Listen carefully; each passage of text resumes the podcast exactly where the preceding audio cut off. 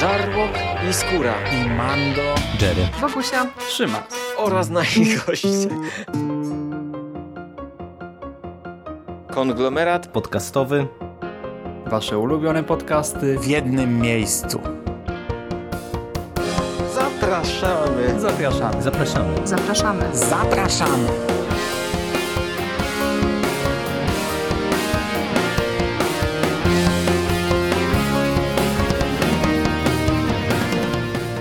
Witamy bardzo serdecznie w kolejnym przekaście, czyli przekozackim przeglądzie popkultury z przekazem, czyli cyklicznej, regularnej i bardzo, bardzo częstej e, audycji twórców i przyjaciół konglomeratu podcastowego. Mówi do Was Hubert Spandowski, jest ze mną Michał Rakowicz, czyli Jerry. Cześć. Witam Cię, Mando, bardzo serdecznie. Witam wszystkich słuchaczy. Witam Cię, Siku. Cześć. I jest z nami Siku. Znów jest z nami Siku. Cześć. Cześć Mando, cześć Jerry.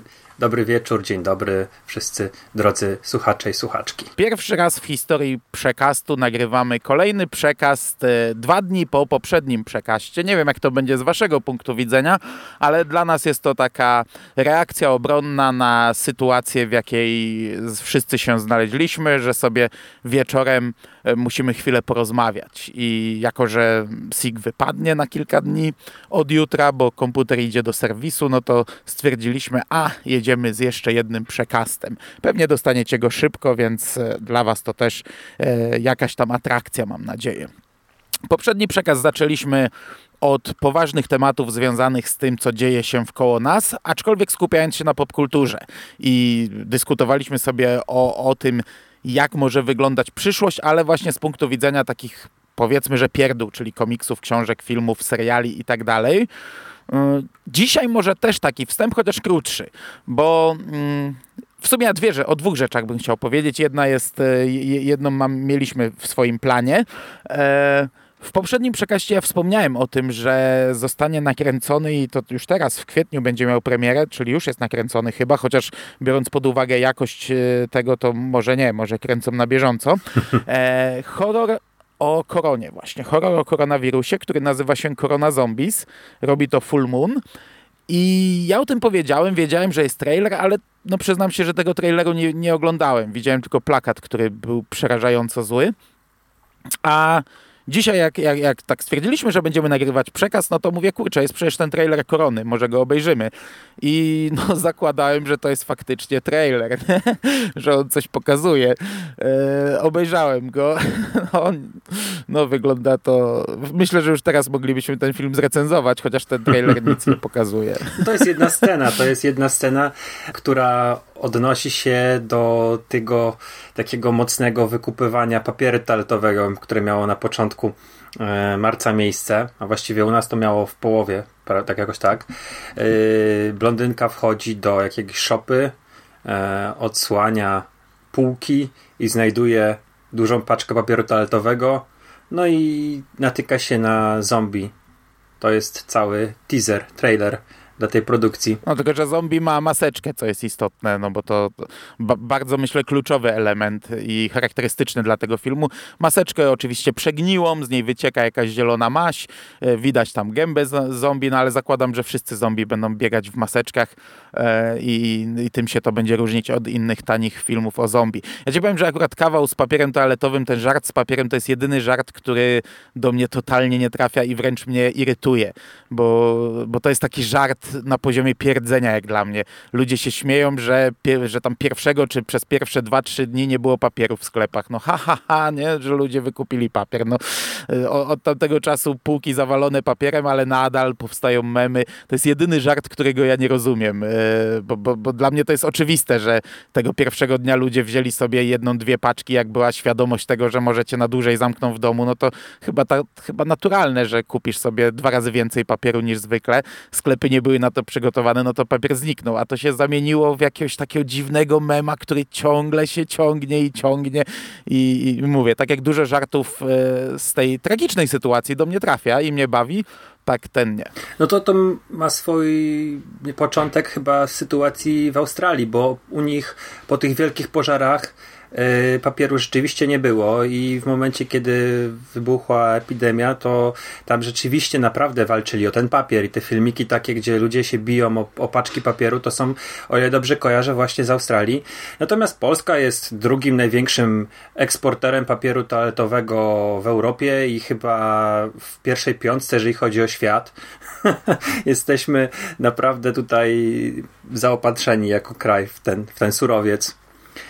Także chyba rzeczywiście te żarty były już w pewnym momencie strasznie męczące, aczkolwiek tego papieru rzeczywiście nie było, bo ja... No ale wiesz, no lepiej mieć w domu papier niż nie mieć. Dla mnie to nie jest śmieszne. Mhm. Nie? Ja tam, jakbym wiedział, że czeka mnie, że czeka mnie na przykład dwa tygodnie kwarantanny, a mam w domu cztery tyłki, które no, robią y, swoją robotę, to jednak też bym się zaopatrzył w ten papier. Ja pamiętam nasze w trochę wyjazdy większych liczbach. forumowe, gdzie papier to po prostu schodził momentalnie. Nie wiem, czy, czy pamiętasz taką sytuację w Rosalinie, gdzie był chyba 1 stycznia i, i byliśmy w takiej dosyć kryzysowej sytuacji. 16 osób czy 17 i nagle się okazuje, że została nam rolka. Ale to też często jest dlatego, to czy na zjazdach to nie, bo na zjazdach nie oszukujemy, ale jak wyjeżdżamy na imprezy różne, gdzie wynajmujemy apartament, to my przekłamujemy bardzo często, nie? Bierzemy apartament sześcioosobowy, płacimy za sześć osób, mieszka dziesięć, nie? Yy, No, robimy trochę świństwo, no ale oszczędzamy jak się da, no ale ci ludzie przewidują, że w- wszelkich dóbr, jakich mają nam dostarczyć, ma wystarczyć dla sześciu osób. Tak jak w Paryżu. Tu nagle Wynajęliśmy, 10 tyłków się wynajęliśmy apartament na 8 osób, a tam 18. a winda na trzy osoby. Nie, nie, nie wchodzimy pojedynczo, idziemy wszyscy. I akurat właściciel windą zjeżdżał, czy tam kumpel właściciela. No dobrze, bo Jerego zagadaliśmy, a myślę, że on chciałby też wyrazić tutaj swoją opinię o tym trailerze. Liczycie, że będę stanowił kontrapunkt i będę zachwycony potencjałem, ukrytym potencjałem tego filmu, tak? Nie, no tu nie ma za bardzo o czym mówić. E, Żart, ja się zgadzam, że jest dosyć przaśny. E, Wykonanie tej jednej sceny jest dokładnie tak amatorskie, jak możecie sobie wyobrażać e, w produkcji, która e, pewnie jest kręcona przez tydzień na jakimś planie e, innego filmu, pewnie tak naprawdę, albo wręcz, nie wiem, jest, będzie to zrobione na zasadzie takiej, że dokleją po prostu zombie w maseczkach do czegoś, co już było zaplanowane, bo wcale bym się też tak nie zdziwił. Mm, Nie wiem, ja mam bardzo mieszane uczucia w stosunku do tego rodzaju e, skoków na kasę, e, no bo umówmy się, że to, to jest Czy po wiesz, prostu... to skok na kasę, umówmy się, oni nie zarobią wiele na tym filmie. To jest po prostu, e, to jest po prostu taki, taki żart. No wie- ja wiem, że to, ale to też pewnie powstało albo plan, gdy sytuacja się zaczynała, gdy jeszcze może nie było wiadomo, jak, jak, jak to się zaogni. No to ciężko powiedzieć skok na kasę. No ludzie przecież za to nie będą płacić e, grubej To kasiory. nie? trafia Ja po się 10 dziwię na przykład, dniach że... na Amazona w ogóle. Że No, jest... Dziwię się, że Asylum jeszcze nie zapowiedziało, nie wiem, Corona Shark, nie? No też trzeba przecież teraz jak, jak, jak Kino Świat udostępniło te filmy, co to e, ktoś tam udostępnił na Facebooku, bo ja sam bym na to nie wpadł, e, to przecież przecierałem oczy z tych tytułów, one nadal bawią, nie? Riders of the Lost Shark, e, Sharkenstein, no to myślę, że Corona Shark to tutaj powinno powstać na dniach. Ja też tak patrząc na to, co robi po prostu Full Moon, oni są. No to jest jedno z ulubionych studiów Dawida Gryzy. On, oni powstali z inicjatywy Charlesa Benda, który robił wcześniej w Empire. I o ile te wcześniejsze filmy miały jakąś taką większą wartość, to teraz oni robią no tak typu yy, ma, Władca Lalek, tak? Puppet Master, jakieś nawiedzone bongo i te, i te sprawy, tak? Gingerbread Man. To są, to są ich produkcje. To jest trochę tak jakby trochę łagodniejsza troma. Tak mi się przynajmniej to wydaje. I co, co mogę powiedzieć? Wiecie, ten film na pewno będzie miał jakieś tam znaczenie później, kiedy przejdziemy do tego okresu takiego post-korona, gdzie będą już przerabiany będzie i Oswojenie traumy, odniesienia. Tak, oswojenie traumy. Przerabiany w różnego dzieł, dziełach popkultury, tak jak było, wiecie, z World Trade Center i 11 września, jak było z inwazją e, w Iraku. Tylko, że rzeczywiście tutaj reakcja jest natychmiastowa. Aczkolwiek oni, e, wydaje mi się, że też celują w tych ludzi, którzy zbierają takie rzeczy związane właśnie z tymi wielkimi tragediami, bo już tam jakaś y, limitowana sprzedaż plakatu jest, więc myślę, że ktoś tam się tym zainteresuje. I mówisz, że nie zarobią. Ja myślę, że im się to zwróci. No Amazon, tak jak chciałem próbowałem No powiedzieć. zwróci, ale to nie będą kokosy, nie? No No, ale że myślę, nie. że No. nikt, nikt No. na to nie liczy, żeby to, żeby to były jakieś kokosy. E, Ale- Zresztą, wiesz, no to ale ja bym- wygląda na to, że to jest zrobiony film znowu za catering e, pewnie, także no to cokolwiek zarobią, to już pewnie im się zwróci. Bardzo. Ale ja wam powiem, bo powiem... Mów, mów. Dobra, mów. Mów, mów, bo ja chcę tylko jeszcze jedną rzecz powiedzieć. Mów, mów, mów, mów. Bardzo- No to ja zupełnie inną, więc mów. Bardzo możliwe, bardzo możliwe, że tak jak e, Jerry powiedziałeś, że oni mieli film o zombie i wybuchła ta cała, powiedzmy, mm, no, no, pa, pierwsza panika, gdzie w Stanach jeszcze to w ogóle nie docierało. I oni stwierdzili, haha, pośmiejemy się, że wiesz, że w Australii wykupują papier toaletowy. I, i przerobili, wiesz, scenariusz, dopisali jakieś dialogi, po synchronach nagrali zombie, które wołają korona i koniec tematu, nie? A, a premiera była na 10 kwietnia zaplanowana. Teraz wiemy, że w Stanach Zjednoczonych ostatni tydzień był tragiczny. No ale już zostawiają to, nie? Bo to jednak Amerykanie, oni nie mają specjalnie wyczucia taktu i, i, i tyle. No, a ja bym chciał dwa zdania właśnie jeszcze nawiązać, bo ten, obejrzałem dziś ten trailer i strasznie mi się skojarzył z e, fikołkami, z pornusami. No bo to jakość jest, Ale to, to jak, Czy wiem, jak że- dużo tych filmów, jak dużo tych filmów. no, ale nie, bo mm, zmierzam do tego, że na etapie, gdy jakieś tam, nie wiem, ze trzy tygodnie temu, gdy to jeszcze nie była tragedia, to pamiętam nasz, nasz kolega, i tutaj naprawdę kolega, nie ja, e, nam podrzucał newsy. Najpierw, pamiętam, pojawiła się taka fajna reklama graficzna Pornhuba. E, e, jak to było? The end is coming, you should too. Hashtag koronawiru, koronawirus. I potem Pornhub zaczął rozdawać konta premium. Najpierw we Włoszech darmowe, żeby siedzieli w domu, potem na cały świat. No i moi koledzy weszli raz na Pornhub, żeby zobaczyć, czy są jakieś reklamy faktycznie, jak to wygląda, czy oni gdzieś tam tym koronawirusem y, sobie robią jaja na, na stronie. I to było już tak, nie wiem, ze trzy tygodnie temu i kolega kliknął, wiesz, wyszukiwarkę i wyskoczyło te 10 najpopularniejszych, takie rozwinęło się, 10 najpopularniejszych e, fraz wpisywanych. Na te 10 fraz, e, trzy z nich to była to były różne wariacje z błędem na nazwisko Wiktorii Gąsowskiej, bo to było zaraz po W lesie dziś nie zaśnie nikt, co już kolega przecierał oczy, bo o kuźwa, że to, to naprawdę ludzie weszli na strony porno i szukali. A zgadnijcie, jaki był wtedy, tak ze trzy tygodnie temu, pierwszy najpopularniejszy wyszukiwana, naj, najpopularniejsza fraza? Milf Anal? Nie, koronawirus. Poważnie, na stronach porno ludzie wchodzili i wpisywali koronawirus. No i kolega kliknął, żeby zobaczyć, czy coś tam jest i faktycznie powstają też pornusy o koronie. Fakt, że większość z nich to są scenki takie, że wiesz, po prostu koleś bzyka laskę w maseczce, ale kilka też już powstało filmów o takich filmików, gdzie tam laska ucieka z obszaru objętego kwarantanną i łapie ją facet w masce gazowej, no i pozwoli jej uciec, ale jak, jak tam się z nim, wiesz, zrobi co trzeba, nie?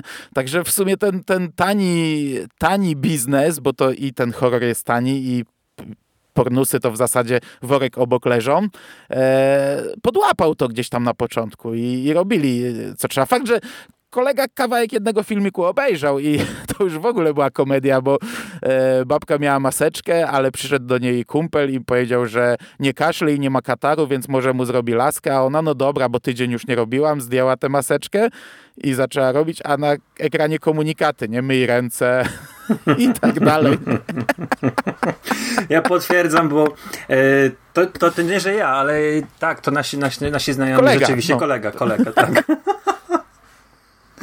Mando, Mando dobra. nie kłamie, to, to kolega był. Nie, no akurat, akurat e, ten, ten szybki research to ja zrobiłem.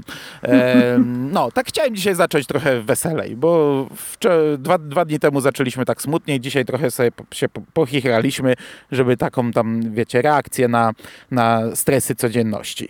I teraz możemy chyba przejść do zawartości głównej podcastu, Chyba, że nie wiem, Jerry ma jakieś doświadczenia, szukał komedii, a trafił na porno o koronie. Nie, nie, nie, no ja nie będę rozwijał Nie, tutaj nie, nie, tego, no. tego tematu, ty, tym, ja bardziej, tym dodam. bardziej, że już, e, ty jak ty powiedziałeś o tym, że to aktorstwo jest jak w filmie porno, no to już znacie moją opinię, że właśnie bardzo dużo tych filmów to, to są jak nudne pornole, nie, no bo tam właśnie gra aktorska w tych wszystkich e, wielkodupych pająkach i tak dalej, no to przeważnie jest właśnie na poziomie e, taniego ślizgacza, tylko po prostu bardzo nudne, także, także Bez fikołków. No, bez fikołków, tak. Także ja podejrzewam, że właśnie ta ko- Korona Zombies to, to jest ten rodzaj kina, gdzie jakby wstawić zamiast e, sceny z zombie scenę z fikołkami, to by można nawet zrobić z tego samego filmu dwa, dla dwóch różnych targetów i, nikt by się nie zorientował, że to są różne filmy, także no tak, taki tani biznes jest.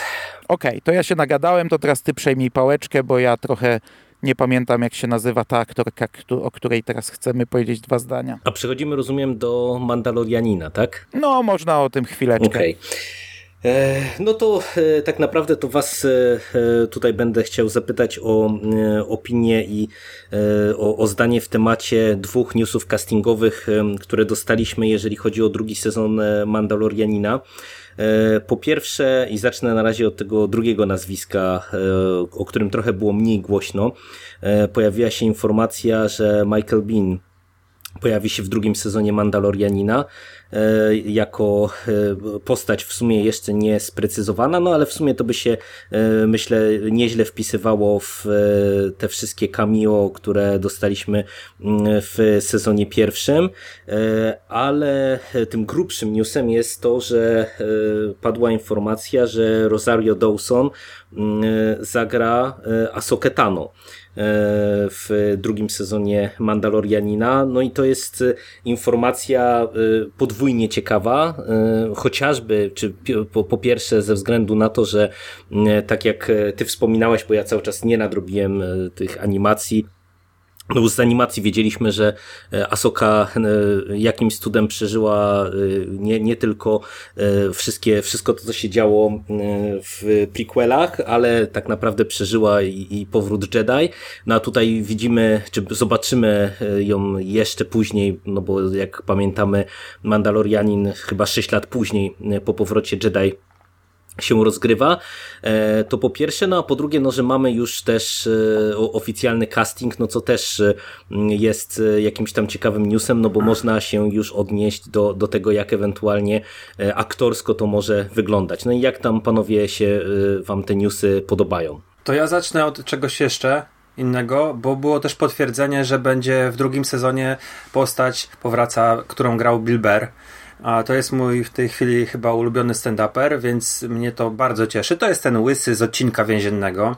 Yy, oczywiście on tam nie może wykorzystać swojego potencjału komediowego, ale mimo wszystko ja lubię sobie takie małe rulki tych moich ulubionych postaci związanych z popkulturą, więc to mnie cieszy. A Szoka jest y, dla mnie strzałem w dziesiątkę, bo po pierwsze to będzie nowa, znaczy nowa, to będzie rasa obcych w serialu, gdzie właściwie mieliśmy tylko ludzi i ten koloryt gwiezdnowojenny był trochę zaburzony moim zdaniem. No nie, tam jakieś Twilikan, Twilikanka była chyba, e, też nie, nie pamiętam, czy właśnie nie w tym odcinku e, z e, tym statkiem więziennym, tak, nie? Tak, no ale to był jeden odcinek, a wydaje mi się, że Ashoka, jak się pojawi, czy Asoka, przepraszam, yy, to będzie, no mam nadzieję, że będzie A, większą wiesz, postacią. Wiele rzeczy się wydawało, że będzie większą postacią wielokrotnie, a były jedne odcinki. I MDB na razie podaje przy obu tych aktorach po jednym odcinku, więc ja jednak zakładam, że to będzie cameo, Mhm. że to będzie jednoodcinkowy Też tak występ. Co, co jest dużym minusem. Bo Michael Bean moim zdaniem to będzie właśnie, to, to jest, zresztą to jest aktor, który często ginie i to będzie pewnie aktor, który pojawi się i zginie i, i, i wiesz, fajnie, że się pojawi, ale kurde, jak to ma być kolejny raz, gdzie pojawia się duże nazwisko na chwilę, to ja jestem na niebo. Ja cały czas czekam, żeby ten Mandalorianin jednak wypracował jakieś postaci na dłużej i, i żeby nam je przedstawił tak porządnie, a nie, że co odcinek pojawia się ktoś fajny i ginie, a podejrzewam, że tak będzie. No oczywiście nie wiem tego jeszcze, nie? No ale no, myślę, że myślę, że możemy zakładać, że to jest dość do, do, prawie pewnik. Natomiast Asoka zna Jodę przede wszystkim i to będzie, to będzie ciekawe.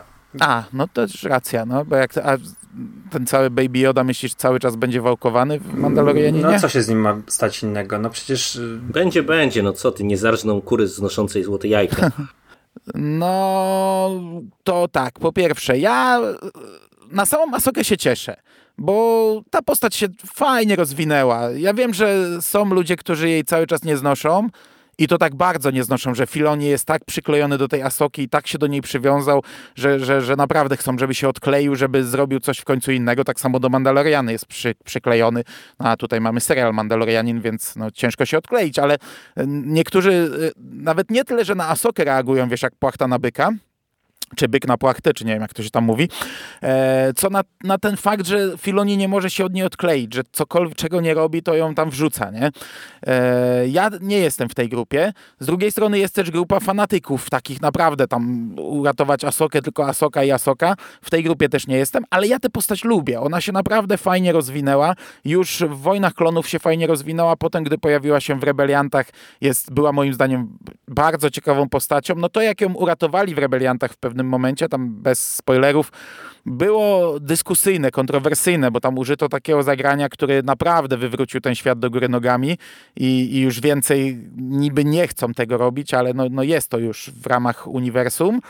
I faktycznie ona przeżyła y, powrót Jedi, coś co kiedyś się w ogóle nabijaliśmy, że ona w ogóle będzie w starej trylogii gdzieś tam w tle. Się okazuje, że jest nawet po starej trylogii.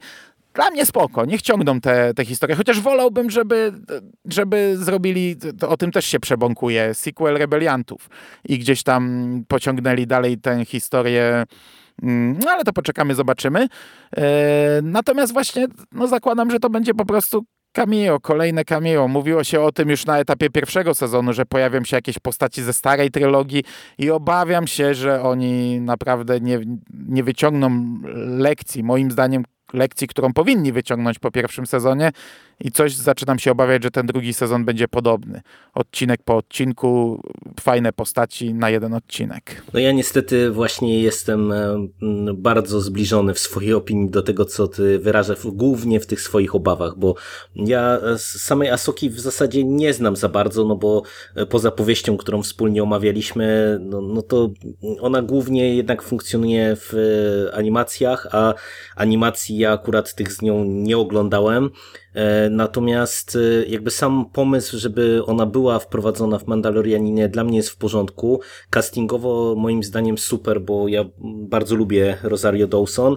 E, Natomiast no niestety wydaje mi się, że to potwierdza, że właśnie nic się kompletnie scenarzyści nie uczą, że oni się po prostu zachłysnęli tymi dobrymi opiniami i oni zrobią dokładnie kalkę tego, co zrobili w pierwszym sezonie i mm, ja, tak jak miałem obawy po pierwszym sezonie, tak niestety właśnie te pierwsze informacje e, o e, aktorach, aktorce w tym przypadku które dostajemy, e, no niestety te moje obawy tylko podbijają, bo, bo dla mnie po prostu jeżeli to będzie serial zrobiony według takiej samej formuły, to ja dziękuję bardzo. Nie, to ja, ja, ja nie chcę tego oglądać. Po prostu to dla mnie nie jest ciekawe i wydaje mi się, że w ogóle e, wrzucanie e, tego rodzaju e, też, tej, też już postaci, która dorobiła się właśnie renomy w tym rozszerzonym uniwersum, tylko na zasadzie małego cameo, to jest nawet dla mnie, powiedziałbym, takie troszeczkę niesmaczne, bo to już jest taka zagrywka naprawdę opatrzona tylko i wyłącznie na y, y, nerdgazm w określonej grupy fanów i przyciągnięcie ich do serialu jak najtańszym kosztem, y, bez, wydaje mi się, jakiegoś sensownego uzasadnienia. I oczywiście chciałbym to wszystko odszczekać, bo mówimy o czymś, o czym tak naprawdę nic jeszcze nie wiemy, więc, więc tutaj mogę sobie dywagować do woli i mogę nie mieć w ogóle racji, ale niestety obawiam się, że potwierdzą się te moje utyskiwania. Obym się mylił. Ona też mi trochę nie pasuje do tego Mandalorianina. No, zobaczymy, jaką rolę odegra, ale ona zakończyła rebeliantów jako taka, taka nie wiadomo co, taka mistyczna postać w białej szacie, która teraz gdzieś tam idzie jakąś misję wykonać. To, jak ona wyglądała w ostatniej scenie Rebeliantów, to nie widzę tego, żeby taka postać pojawiła mi się w Mandalorianinie. Ale no zobaczymy, no może, może będzie miała jakąś inną rolę do odegrania, nie wiem.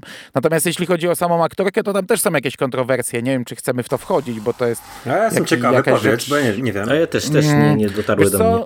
Autorzy książek, między innymi właśnie A.K. Johnson, y, autorka Asoki i Queen's Shadow, bardzo krytykowała ten wybór i gdzieś tam w mediach społecznościowych przeciwstawiała się, żeby jej nie brać. Natomiast tu ci zacytuję, bo ja nie znam sprawy. Y, Podobno za Rosario Dawson i jej rodziną ciągnie się sprawa oskarżeń o prześladowanie współpracownika na tle transfobicznym. I Dawsonowie zaprzeczyli, że, ta, że, że taka sytuacja miała miejsce, ale sprawa nie jest wyjaśniona, więc internauci ją odkopali i, i wyciągnęli na światło dzienne.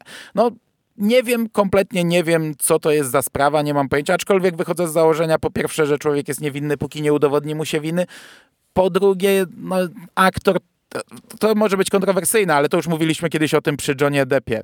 E, aktor to, to nie jest, nie wiem, jakiś taki zawód, który, tak jak ja na przykład szedłem do szkoły, musiałem za każdym razem przynieść świadectwo niekaralności, nie? E, nie wiem. Ja z tym chyba nie mam problemu, że aktor ma coś na boku, bo większość aktorów ma bardzo dużo na boku w swoim prywatnym życiu. Aczkolwiek, no mówię, nie wiem, co to za sprawa, I, i, ale póki ona nie jest rozwiązana i zakończona, to, to tak trochę nie ma sprawy, jak dla mnie chyba. Mhm. No, może się bardzo dużo nie, ludzi nie zgodzić tutaj i mnie opluć, e, ale to uświadomcie mnie po prostu. A to nie wiem, plujcie. ja z, z, zupełnie akurat y, jakoś nie dotarłem do tego rodzaju informacji, nic mi się nie rzuciło e, w No oczy. właśnie, bo to jest dobry przykład Johnego Deppa, który był przeprowadzony, był internetowy lincz na tym człowieku, bo przemoc domowa, bo podobno No, a teraz mamy Amber. zwrot, nie? A teraz mamy taki zwrot, że właśnie Amber będzie usunięta z nowego Aquamena, bo Aquamena, przepraszam, tutaj taka jest wymowa. E, z nowego Aquamena będzie usunięta, bo Mm, jednak się to, okazuje, czy, to się, że czy to się okaże jeszcze, to wiesz, zobaczymy. to znaczy taki, taki news gdzieś tam ktoś mi wkleił, tak? Więc, yy, więc no, może masz rację, to może być tylko plotka, ale właśnie tutaj jest doskonały przykład, tak? Że cały internet stanął za kobietą. E, teoretycznie wszystko wskazywało na to, oprócz zeznań byłej żony Johnego Deppa, e, Vanessy, która mówiła, że to jest niemożliwe to wszyscy, stanęli po stronie Amber i nagle mamy zwrot i, i już ta sprawa nie jest taka oczywista. E, I masz rację, Mando. Tutaj myślę, że ta e, taka social justice, która jest taka bardzo modna w internecie i która mm, skupia się na, no rzeczywiście, na tej słabszej stronie, jest bardzo ostatnio mocno wykorzystywana do gnojenia ludzi. E, Bardzo często zresztą niesłusznie, ale często też słusznie, no bo MeToo ruch na przykład, tak, który który w jakiś tam sposób miał e, no, do, dosyć, dosyć poważne i pozytywne konsekwencje. E, Ale tak, jak mówisz, dużo aktorów ma grzechy, ale myślę, że to też się zmieniło przez ostatnie lata i to już nie jest takie, to nie są takie grzechy, jak kiedyś były. To Hollywood, które jest teraz, jest już zupełnie inne. No, tyle mam do powiedzenia. Bo ja no dobrze. Ja cieszę się na. Ashokę i, i cieszę się, że na Rosario i Asokę. też pierwsze słyszę o tym, że taka, taka sytuacja miała miejsce, że kogoś tam yy, w jakiś sposób krzywdzili swoimi czynami. Okej, to słuchajcie, e, było o zombie, to jeszcze zanim może zrobimy sobie mały segment komiksowy, to ja bym proponował e, pozostać e, w tym zombie klimacie jeszcze na chwilę, e, bo jeszcze tutaj mm, dwie rzeczy mm, wygrzebaliśmy sobie e, przed tym e, dzisiejszym nagraniem. E, Pierwsza z nich e, to jest zapowiedź e, tego spin-offa The Walking Dead World Beyond, e, który miał się pojawić e, jakoś relatywnie blisko w czasie. No wygląda na to, że to jest wszystko zawieszone.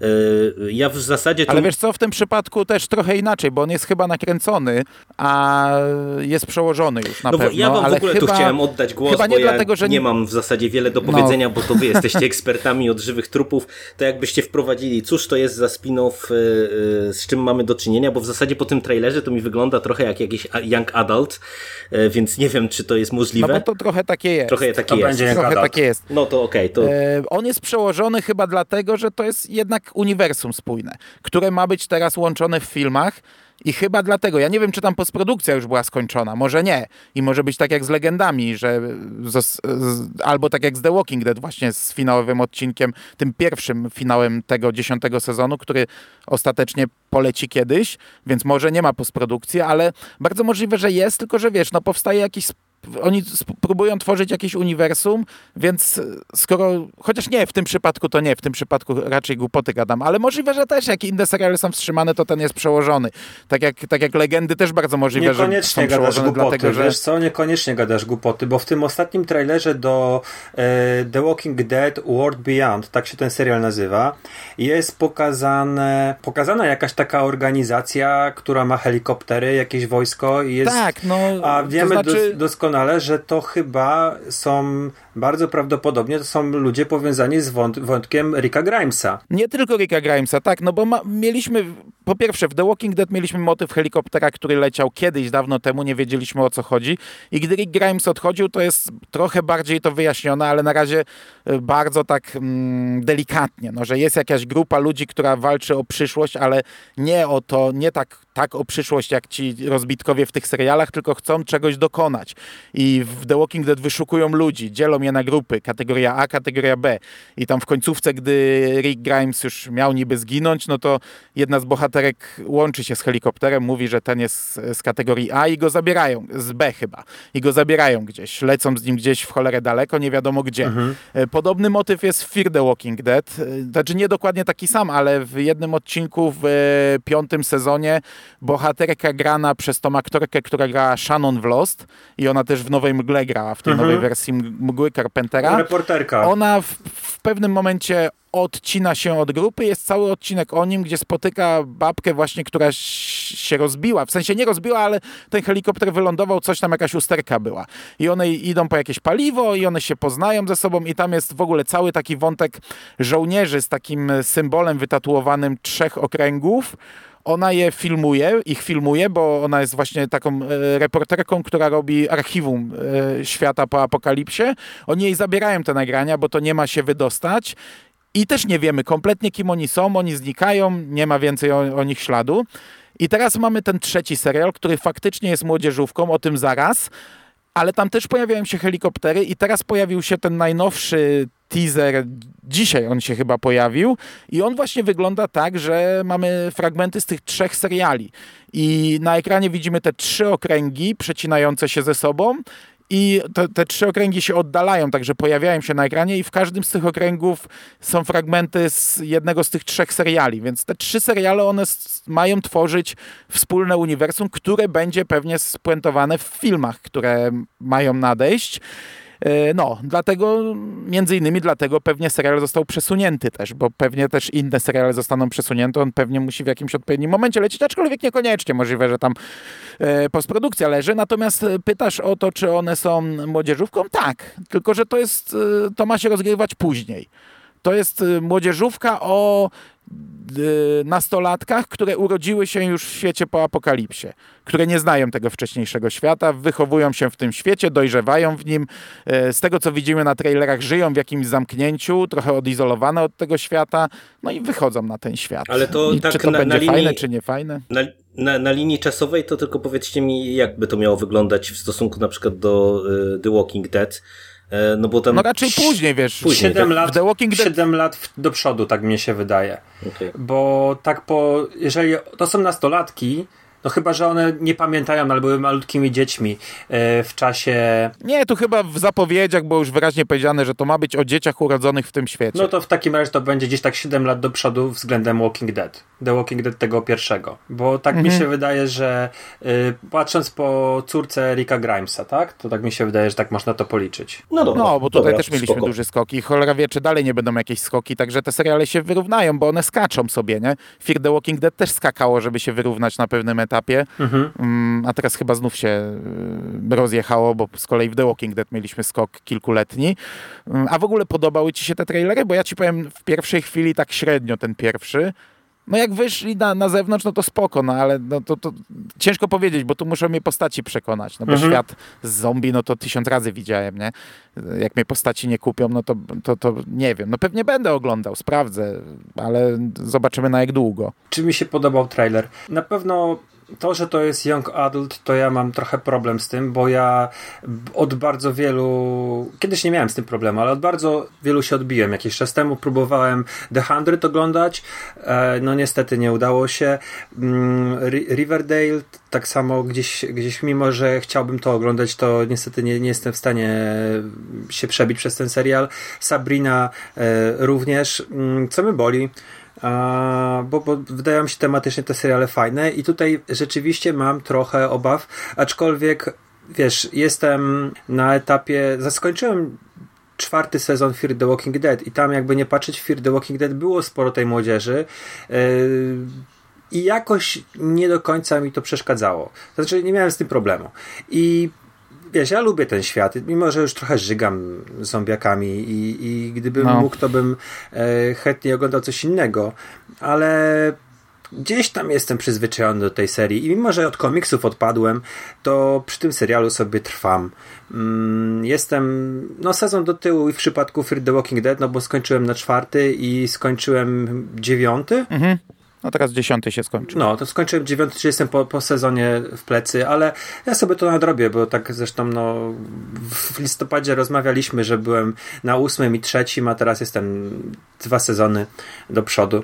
Yy, I ja czekam na ten serial, bo po prostu, no mówię, lubię ten, lubię ten świat, a poza tym, no to, to mi się podoba, że to jest, wiesz, łączone yy, uniwersum, tak, że gdzieś to się wszystko poprzeplata. Ja to zawsze bardzo lubiłem, już to kolejny raz powiem, że pokochałem za to Stephena Kinga, że zrobił takie połączenia między książkami, to dla mnie było zawsze fantastyczne, wyłapywanie smaczków, jakichś pierdółek takich w tych światach fantastycznych i za to też bardzo lubię The Walking Dead, że te, te światy się zaczynają łączyć. Mhm. No teraz w piątym sezonie będziesz miał jeszcze bardziej połączone z The Walking Dead. No wiem, W piątym wiem. sezonie Fear the Walking Dead. Wiem, nie? gdzieś tam mignęło E, mi. Taka jakaś y, no. fa, falanga czy legion idzie i to też podobno jest między... Po, Ale postać jeszcze będzie A, z The Walking Dead Mhm. kolejna. No to zobaczysz.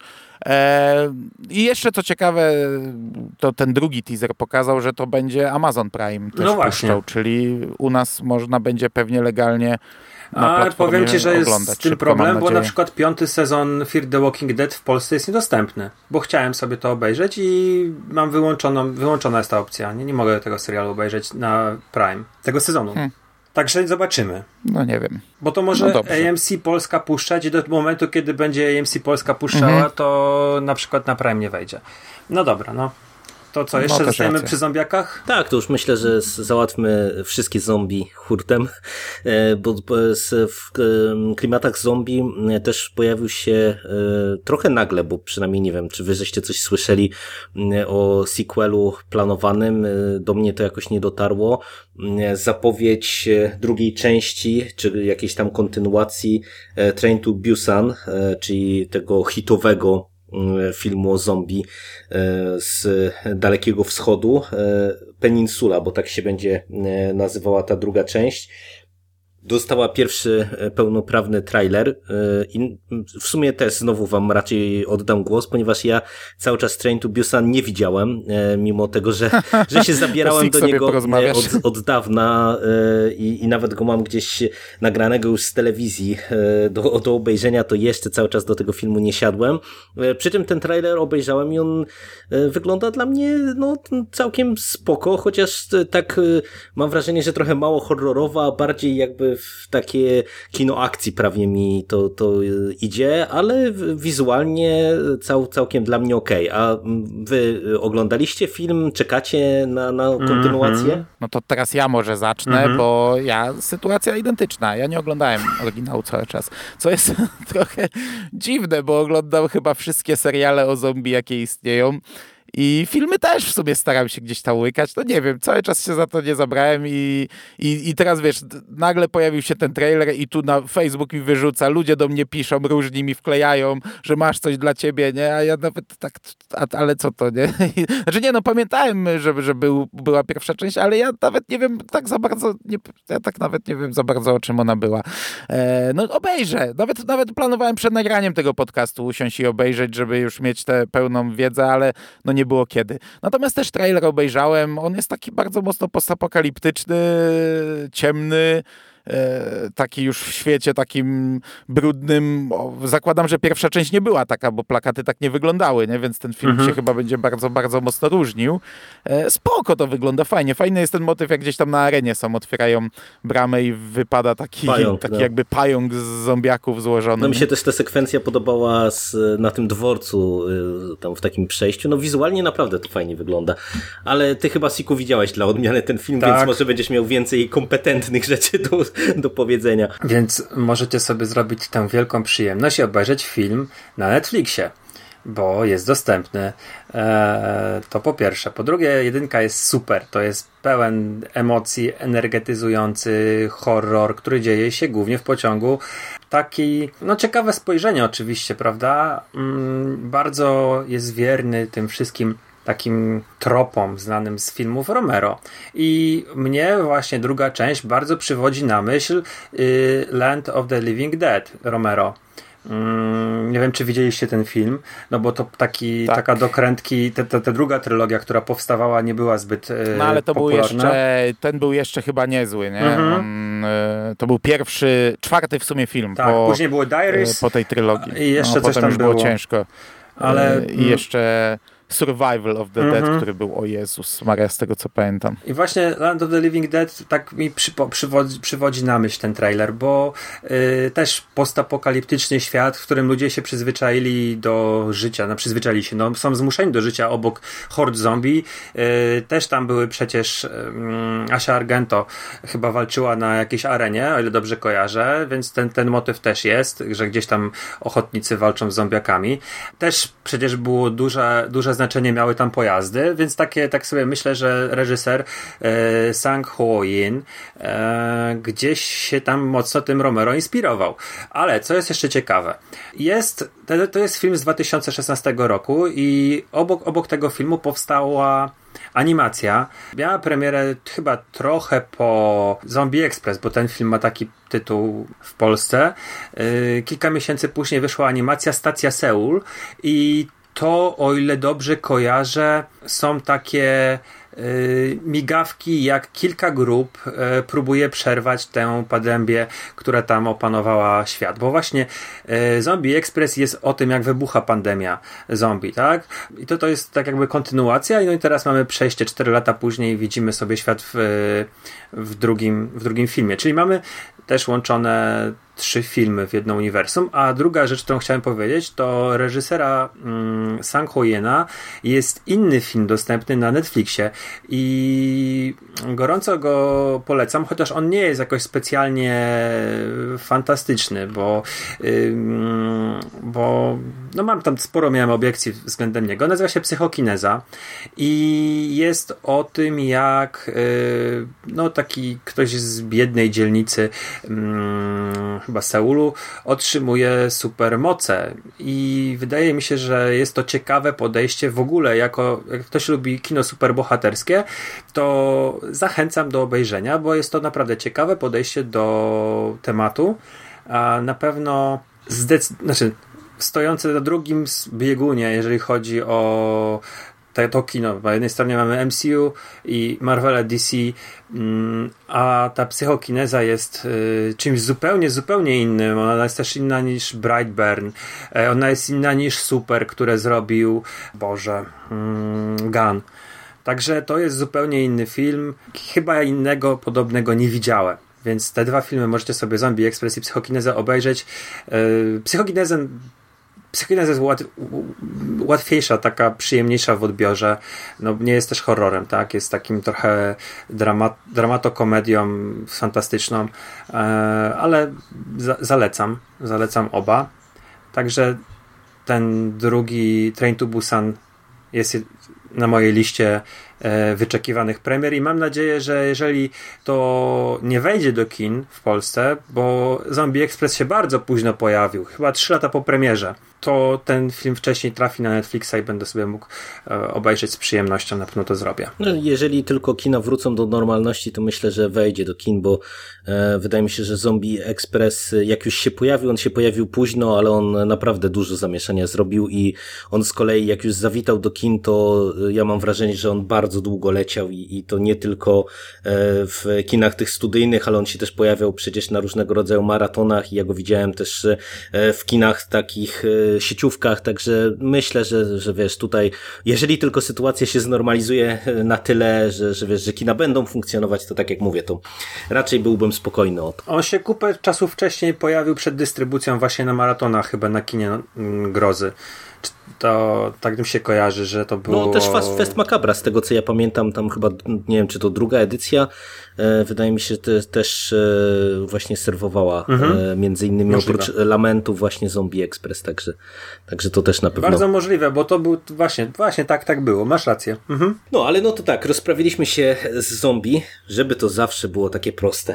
E, I przejdźmy może trochę do tej super bohatersztyzny, e, bo już w sumie Siku nas tutaj wprowadziłeś trochę w te klimaty superbohaterskie i Wiem, w zasadzie dlatego to zrobiłem. I w zasadzie e, w sumie my żeśmy to pominęli zupełnie przy tym e, poprzednim e, naszej, naszym przekaście sprzed dosłownie paru dni, a no w zasadzie kilkanaście godzin pewnie przed naszym nagraniem w związku z tymi wszystkimi odwołaniami, przesunięciami w kalendarzach wytwórni Disney opublikował zmienioną rozpiskę, jeżeli chodzi o nadchodzące produkcje z MCU.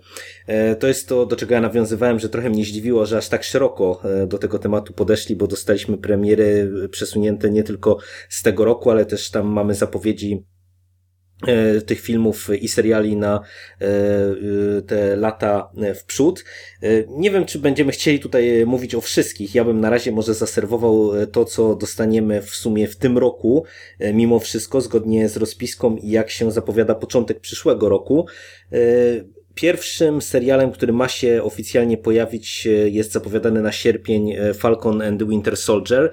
E, drugim, e, drugą produkcją z MCU będzie Czarna Wdowa, która miała mieć premierę w maju, została przesunięta na 6 listopada. I jeszcze w tym roku ma się też pojawić WandaVision jako grudniowa premiera na Disney Plus. E, no i później mamy e, The Eternals e, na 12 lutego 2021 roku. Już, no i w zasadzie te, te dalsze daty, no to Loki wiosna 2021 i Shang-Chi maj 7 maj 2021. E, do Shangciego jeszcze może na chwilę przejdziemy, czyli no jakby mamy trochę tych konkretnych dat i konkretnych przesunięć. W sumie chyba w świetle tego, co mówiliśmy w poprzednim naszym nagraniu, przy poprzedniej dyskusji, to te przesunięcia nie są niczym zaskakującym tak naprawdę. No zobaczymy też właśnie, jak ta sytuacja się będzie rozwijała, żeby się jeszcze nie okazała, że na przykład w ogóle Czarna Wdowa też wyląduje po prostu na Disney Plus E, zamiast w kinach, e, czego byśmy pewnie nie chcieli, no ale, ale czas pokaże. Jak się zapatrujecie na te wszystkie kalendarzowe e, przesunięcia?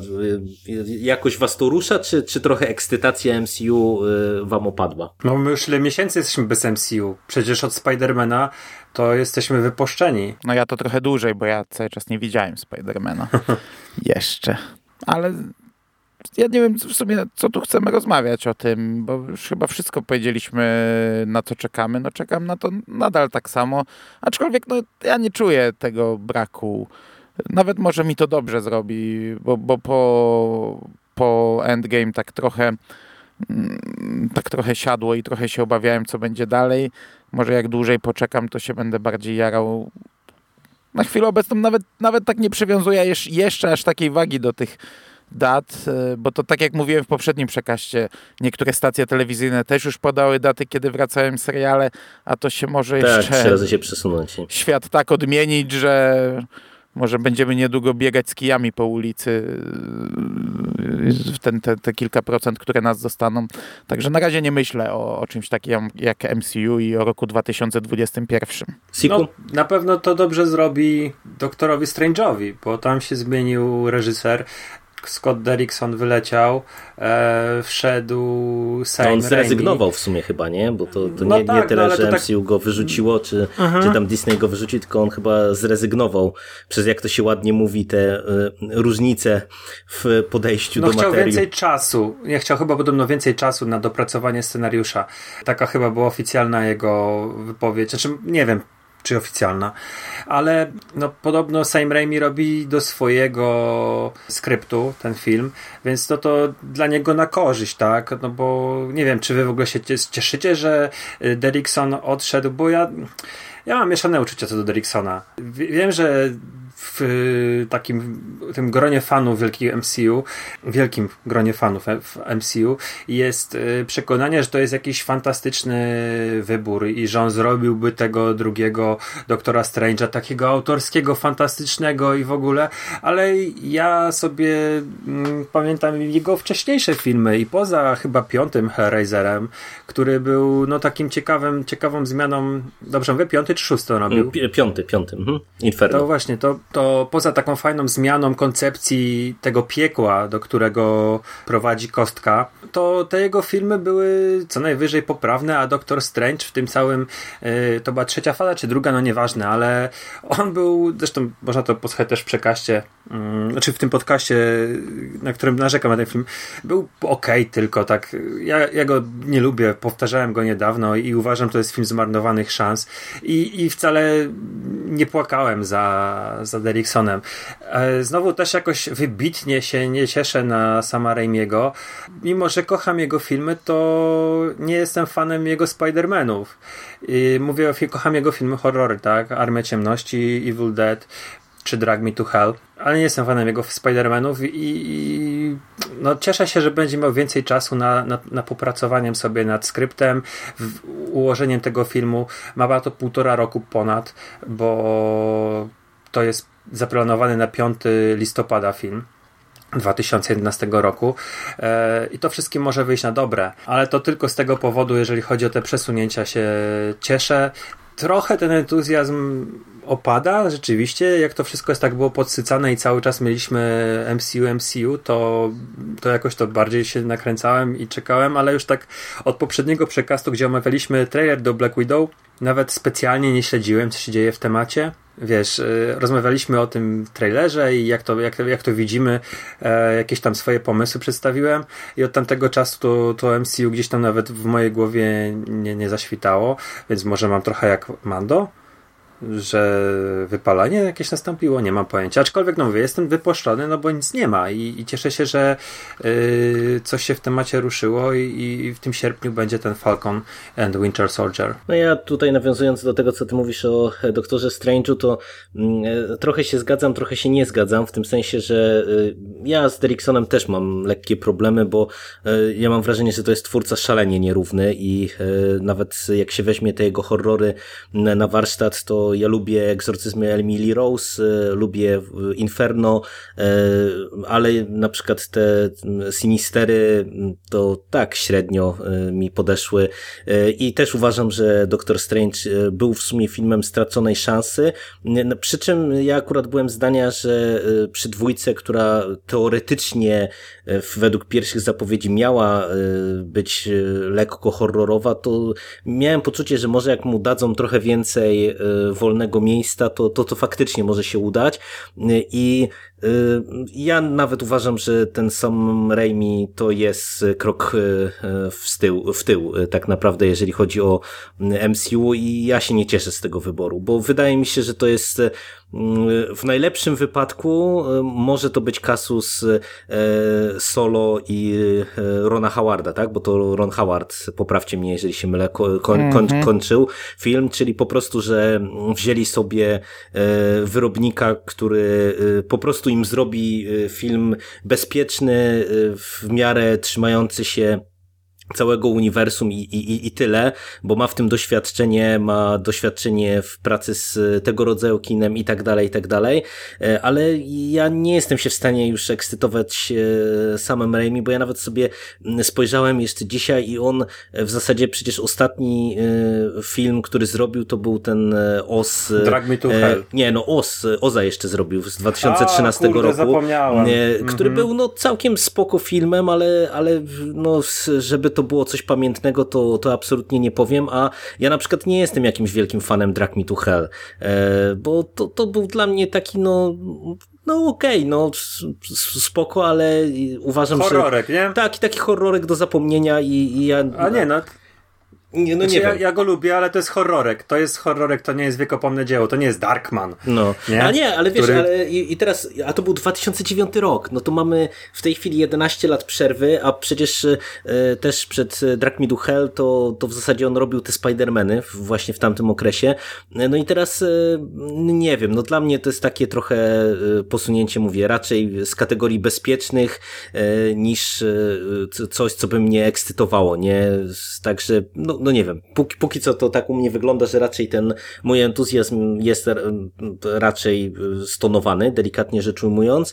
E, Przy czym to, co ty Mando powiedziałeś, że mm, te terminy jeszcze mogą ulec zmianie i że w sumie na razie cię to jakoś tam nie interesuje, to jednak widać, że w tych korporacjach cały czas jakby pracują nad e, do, dopieszczaniem fanów i pod, podsycaniem jakoś tam zainteresowania, bo to, co wspomniałem, że chociażby mm, jeżeli chodzi o ten film o Shang-Chim, e, to Marvel zapowiedział teraz też na dniach e, miniserię, która ma podprowadzać pod e, wydarzenia, jak domyślam się, czy przedstawić postać trochę na nowo w, związku z premierą tego filmu. Chyba w czerwcu ta miniseria ma debiutować. Także widać, że jednak no, tutaj Marvel będzie pewnie cisnął to, to wszystko, żeby jakoś to, to obudowywać.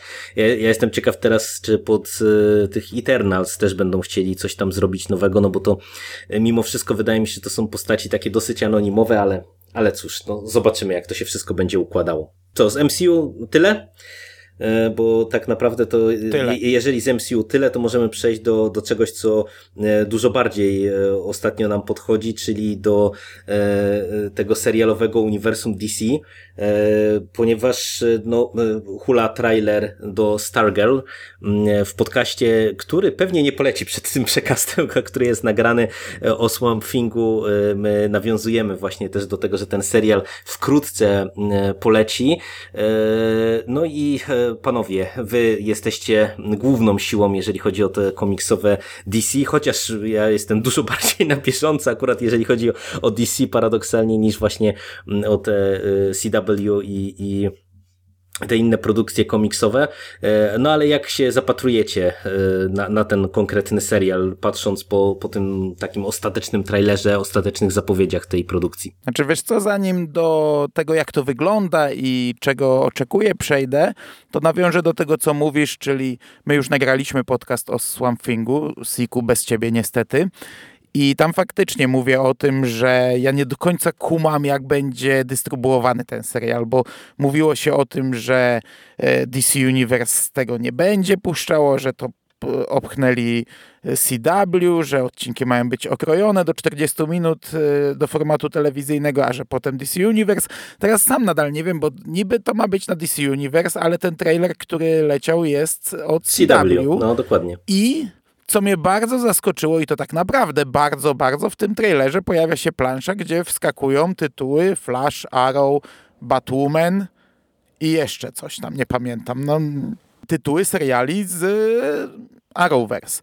I spoko, nie? No to było do przewidzenia, że to będzie podpięte pod Arrowverse, ale ja nie sądziłem, że tak silnie, że w pierwszym trailerze będą nam walić w oczy, że to jest część Arrowverse. No bo Stargirl pojawia się w jednej z ostatnich scen w Kryzysie na Nieskończonych Ziemiach, ale to jest na takiej zasadzie, że po tym resecie multiversum ziemie zaczęły się na nowo tworzyć i tak jak powstała ta Ziemia Prime, która połączyła te wszystkie seriale z CW, tak powstały kolejne ziemie z różnymi numerkami i tam pojawia się Ziemia, gdzie jest Doom Patrol, pojawia się Ziemia, gdzie jest Swamp Thing, ale to jest na zasadzie takiego, wiecie, już mrugnięcia okiem, no nikt nie będzie się bawił tak naprawdę, żeby Doom Patrol włączać w Arrowverse, no jestem przekonany. No Swamp Thing to już siłą rzeczy nie zostanie włączony. E, Tam przecież kilka razy w tym kryzysie pojawiali się Tytani. Myślę, że to było raczej w formie takiego naprawdę takiego fajnego zagrania dla fanów. I też pojawiła się tam Stargirl na Nowej Ziemi 2, która gdzieś tam walczy z tymi wielkimi robotami, które są na, na plakacie. I no ja zakładałem, że to będzie na tej zasadzie, nie? że powstanie serial, który będzie totalnie oderwany od tego, w ogóle nie będzie do tego nawiązywał, ale no, gdzieś tam fani Arrowverse będą wiedzieć, że to jest część tego świata. A teraz po tym trailerze to ja nie wiem, jak to będzie. To będzie naprawdę tak, tak mocno wchłonięte w Arrowverse? No, ja nie, nie wiem, no te, w sumie te zapowiedzi tak by trochę to sugerowały. Ja, su- znaczy ja, się, ja, się, ja się sugerowałem cały czas tym, że e, Justice Society tam był Starman, tak? E, nie, tam była Stargirl. Ale tam Stargirl ja- była. tak, Stargirl była w Właśnie, drugim ja sezonie Legend Tak, i ja sądziłem, że to Inna jest. aktorka ją to grała. jest tak, tak, ale ja sądziłem, że to jest kontynuacja tamtej, tamtej, tamtego wątku. A tutaj już trailer nam sugeruje, że był ktoś, kto się nazywał Starman, czyli to już nie jest na pewno to powiązane z legendami, z, tamtym, sta- z tamtą Stargirl. Ale to nie będzie, wiesz, to była inna ziemia najprawdopodobniej. Wiesz, Tak. kryzys na nieskończonych ziemiach pokazał, że jest nieskończona liczba Supermanów, nieskończona liczba Batmanów i tak dalej, nie? Jest tak jak w komiksach, także to nawet, ja nawet nie brałem pod uwagę, że to może być kontynuacja, bo tam grała inna aktorka, e, tam była ta cała Justice Society i ona w trzech odcinkach wystąpiła, jeżeli dobrze pamiętam i to był koniec. Ja raczej nie sądziłem, że to będzie z tym powiązane. Raczej od początku zakładałem, że to jest inna ziemia i inna Stargirl, a teraz już po resecie multiversum, no to nawet, nawet oczywiste jest, że to będzie coś innego, coś nowego.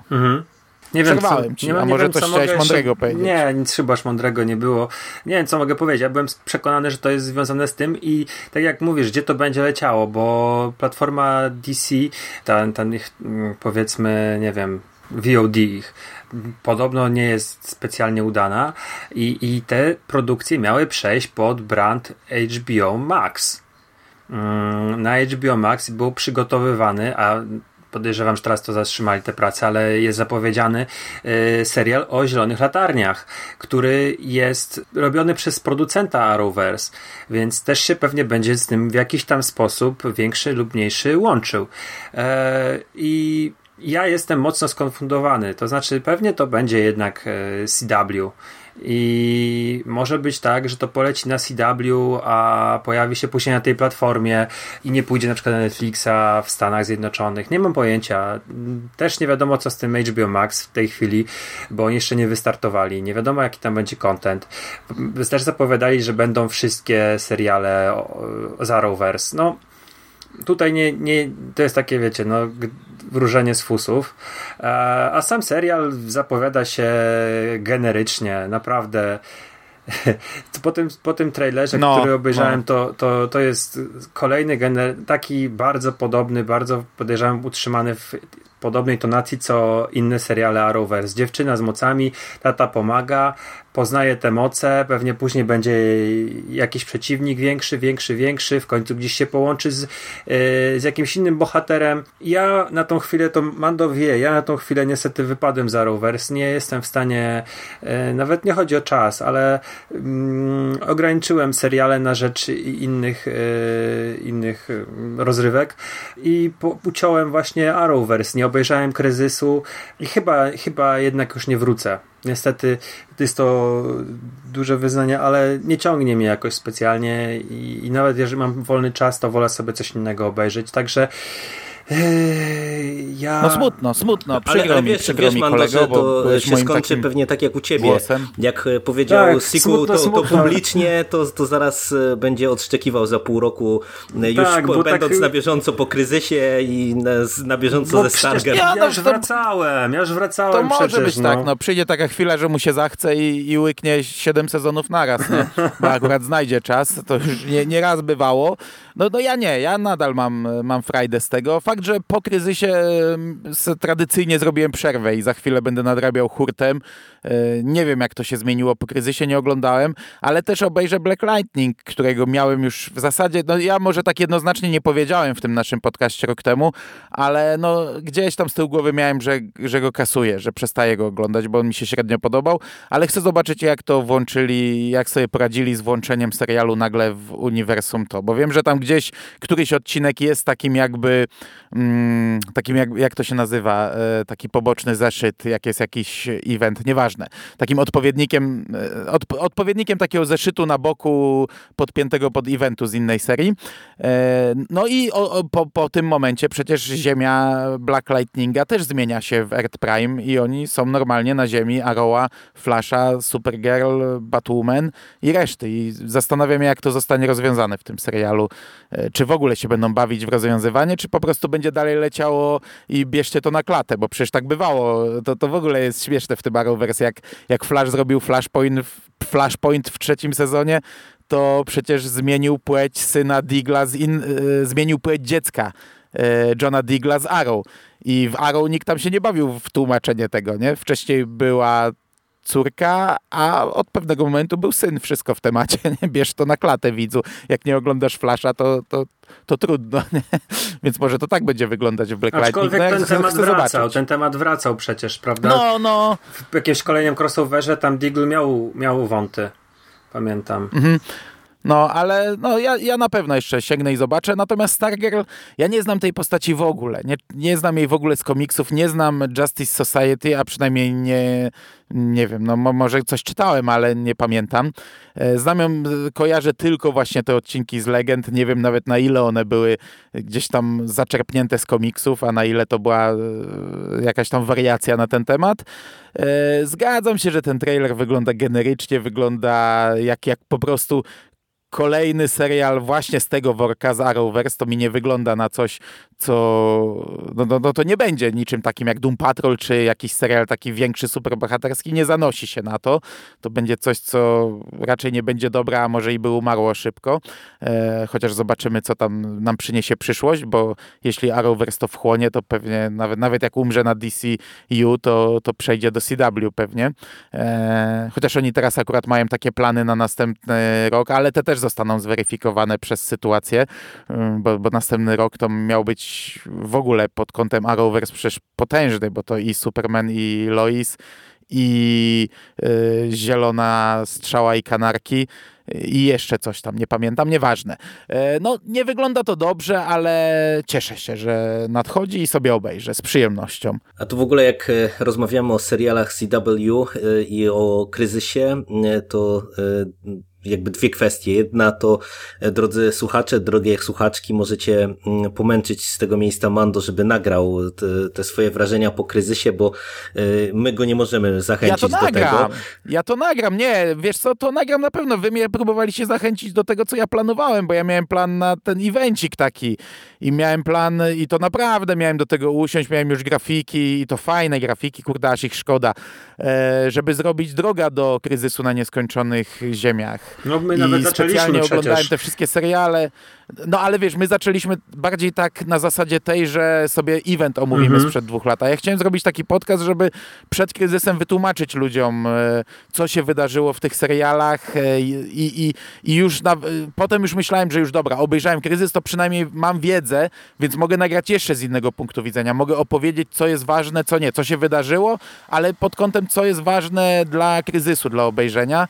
I, i to wtedy byłby fajny, fajny podcast, gdybym to wtedy się wstrzelił. No, ale nadal, te nadal to jest eventy- w- potencjał moim zdaniem, żeby to zrobić, więc męczcie Mando, żeby o, o tym posłuchać. E, No bo ale- nikt w Polsce o Te tym nie eventy gada. wchodzą w grudniu, a w grudniu wiecie, wiecie jak ja mam w grudniu, jaki mam napięty harmonogram, nie? Gwiezdne Wojny, No Świąteczne dlatego Honory i teraz jeszcze... masz czas na to, żeby to zrobić. A, a kryzys ja na pewno nagram. No trochę Ale liczyłem, drogę do kryzysu też obejrzy. nagraj, też nagraj. Jeszcze tu cię pomęczymy. Ale jak ro- rozmawiamy o... Myślę, że nied- niedługo w ogóle zrobię taki evencik. Weź mi tu, nie wchodź w zdanie. Myślę, że niedługo w ogóle taki evencik zrobię, bo no niedługo usiądę do nadrabiania całych tych seriali i pewnie ze dwa moje seriale znów powstaną, bo tego już jest tak dużo, że pewnie nie zamknę tego w jednym, pomimo tego, że nie będę rozmawiał z Sikiem niestety, e, tylko sam niestety, to pewnie i tak to będą ze dwa podcasty, które polecam pewnie dzień po dniu, więc na pewno przed tym musi powstać kryzys. Więc już będą przynajmniej trzy podcasty o Arrowverse, więc będzie taki mini evencik Arrowverse'owy. No, ale to jeszcze e, a propos kryzysu, to od razu e, ja myślę, że zrobię mm, e, łącznik do tych naszych polecanek serialowych, które się nie zmieściły nam w mm, tym przekaście sprzed kilku dni i nawiążę do kolejnego serialu, który wylądował w kryzysie, a mianowicie Lucyfera.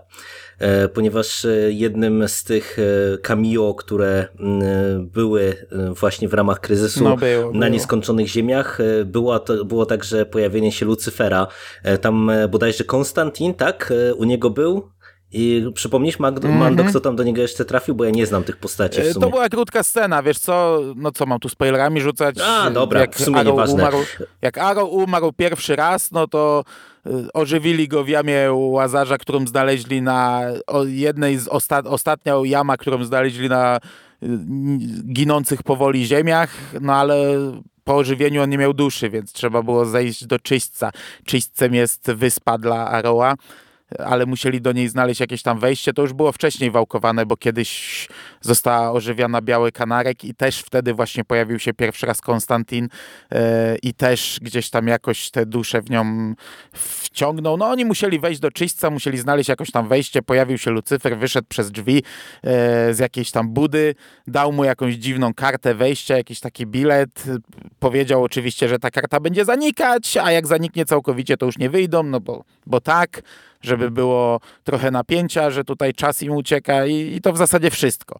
Mnie się to cameo tak se podobało, ale no ja nie znam serialu, e, ale takie po prostu, to znaczy zdziwiłem się, bo nie wiedziałem, akurat o tym nie wiedziałem, że on się pojawi, więc to było jakieś tam zaskoczenie, a że kojarzyłem z gęby, no to wiedziałem, że to Lucyfer, mm, ale tak, wiesz co, takie... Jak ktoś ogląda serial, to pewnie się ucieszył i fajnie, nie? że połączyli to. E, Dla mnie be, tak, bez żadnych jakichś tam większych emocji. No, a ja o, o Lucyferze e, dwa zdania bym chciał powiedzieć, bo e, jeżeli ktoś tam śledzi mojego Facebooka, to wie, że ja się zabrałem za nadrabianie mm, serialu i tak naprawdę tak szybko go nadrabiam, że kończymy właśnie już trzeci sezon, także, także zaraz będziemy Wow. już na, na bieżąco z Lucyferem i ja myślę, że powstanie pewnie osobny podcast, mam nadzieję, że cię Siku na, naciągnę na jakąś rozmowę e, o serialu, a e, chciałbym o tym, e, o tej produkcji wspomnieć, bo e, tak jak rozmawiamy sobie o tym, że na przykład, nie wiem, mówi, mówiliśmy o tym, że niekoniecznie po platformę na przykład sięgać, czy niekoniecznie może po Sitcin, bo to są raczej takie produkcje m, dosyć ciężkie, tak ja mam wrażenie, że Lucyfer to jest idealny serial po prostu na te ciężkie czasy, mm, bo to jest e, e, przeurocza produkcja moim zdaniem. Ja naprawdę słyszałem dużo dobrego o, o całym tym serialu. E, Paradoksalnie w sumie, bo ja pamiętam, że pi- pierwsze reakcje były bardzo negatywne, ale to chyba było związane z tym, że e, kiedy zapowiedziano serial e, Lucyfer, e, który teoretycznie miał być bazowany na komiksie, no to myślę, że fani komiksu spodziewali się czegoś, a dostali tak naprawdę coś zupełnie innego, no bo summa summarum ten serialowy Lucyfer to jest procedura, procedural taki w bardzo, mam wrażenie, oldschoolowym stylu zrobiony z, ze sprawą tygodnia w zasadzie co, co, odcinek e, i jakimś większym takim metawątkiem na, na dany sezon, czy, czy tam na kilkanaście odcinków na przykład, Mm, ale y, no, ja mam wrażenie, że właśnie idealnie się w czas e, wstrzeliłem, bo takiego serialu e, mi było potrzeba. Ten serial e, jest lekki, jest zabawny, ma fajne sprawy, ma świetne postaci, świetnie portretowane, bo to, mm, to, to jest trochę tak, ja często o tym mówię, że przy serialach tych dłuższych szczególnie, e, to żebym ja został przy serialu, to muszą mnie kupić postaci, a tutaj jest naprawdę cała plejada e, fajnie wykreowanych postaci, które się rozwijają, które się zmieniają, które mają co do roboty, mają swoje wątki. Aktorsko wypada bardzo dobrze, bo Tom Ellis, który wciela się w rolę Lucyfera, jest fantastyczny, e, zabawny, uroczy, seksowny, uwodzi rodzicielski, y, no naprawdę wywiązuje się ze swojej roli e, fenomenalnie e, i e, w zasadzie wszyscy stają na, jakby na poziomie, doskakując do tego, co, co on tutaj kreuje. Do tego oprócz tych fajnych spraw tygodnia i, i fajnie prowadzonych postaci dochodzą nam wątki właśnie te, te związane z piekłem i niebem, które trochę teoretycznie nie przystają do, do tego, co dostajemy w tym serialu, ale one są świetnie wplecione, mam wrażenie, w całą oś fabularną, taką kryminalną.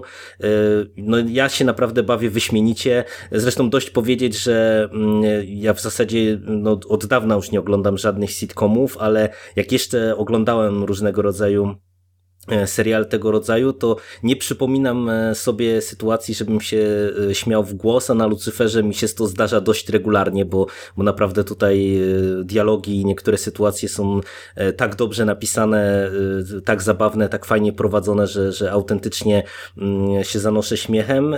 Także no, ode mnie na razie tyle. Ja bardzo, bardzo wam polecam, żeby się tym serialem zainteresować, bo no bo po prostu to jest świetna rzecz i, i, i mam wrażenie, że mówię, na, na te ciężkie czasy to tego rodzaju lekkiej produkcji możecie potrzebować dla poprawienia nastroju.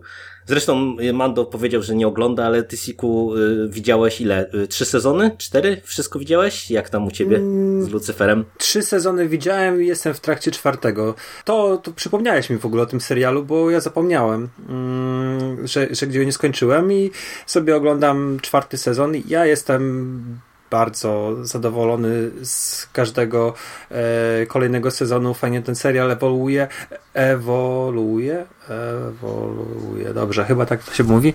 E, już taka pora, że trochę mi się e, mózg wyłącza. E, ja uwielbiam te postaci, naprawdę i męska część obsady i żeńska jest świetna, tam jest naprawdę ta, ta, taka chemia między aktorkami, tak, tak. Mhm. E, którą chyba już o, o, niej mówiłem przy okazji któregoś przekastu albo rozmowy na temat mm, DC. Świetny klimat ma ten serial, taki lightowy, e, a poza tym to jest procedura, której ja, ja, ja lubię te seriale i wiesz, y, Myślę, że to początkowe narzekanie to było właśnie na, na otwórcę Lucyfera, bo wszyscy y, liczyli, że to będzie ekranizacja największego pisarza Nila Gaimana i generalnie mam wrażenie, że trochę ludzie y, fani Gaimana są za głośni w internecie. Mm, mamy przykład bardzo wiernej ekranizacji y, amerykańskich bogów, amerykańskich bogów która męczy bułę. E, jest tak nudny serial, że to się po prostu w pale nie mieści. E, a widać jednak ktoś, ktoś ma, ma głowę na karku, wymyślił sobie, że tego Lucyfera można ograć w ten sposób i zrobił to na pewno lepiej niż Gaiman. Sorry, ale już z całą sympatię do tego gościa powoli tracę, bo, bo po prostu mnie jego rzeczy nudzą. Mm, miałem taki okres zachwytu nad jego pisarstwem, nad jego komiksami, a teraz jestem na drugim biegunie. Także się strasznie cieszę, że gdzieś tam moje. Podejrzewam, że to nie, nie moja zasługa, ale gdzieś tam sięgnąłeś po nie, ten twoja, serial. Twoja też, twoja też. On w sumie mi tak wpadł e, w oko trochę przez przypadek jakoś, gdzieś tam mi go Netflix wrzucił na e, tapetę, e, ale sobie właśnie przypomniałem, że między innymi od ciebie takie pozytywne sygnały ja dostawałem i też mysz. A ty kiedyś polecałeś. No ty, ty, też, ale to mówię, no to dużo, dużo osób Bo wy właśnie jak nagraliście mówiła, bodajże przekaz przeklęty, mówiliście o tych kasacjach, wtedy było dużo kasacji Lucyfer też wtedy został skasowany, mhm. tylko już chyba, nie wiem czy wtedy, czy za chwilę został przejęty no, przez No, chwilę później to chyba było. No. I, I będzie piąty że... sezon, a tak, tak. nawet się mówi, że może będzie coś dalej, więc, yy, więc fajnie. No, nie no, ja bardzo się cieszę, że, że w końcu się przestałem wzbraniać, bo jakoś e, ja miałem w głowie, mimo tych bardzo pozytywnych opinii z różnych stron, to jakoś e, gdzieś tam siedziało w, mi w głowie te, te pozytywne, te takie negatywne odczucia po początku, początku tego serialu, ale tak jak mówię, no ja bardzo dawno nie miałem na tapecie żadnego procedurala e, tak naprawdę i e, nawet nie wiedziałem, że się stęskniłem za taką formułą, a, a wygląda na to, że taka jeszcze tak dobrze zrobiona, no to mówię, czyste złoto. Także mam nadzieję, że dojedziemy wspólnie pewnie do finału czwartego sezonu i to sobie porozmawiamy coś więcej pewnie.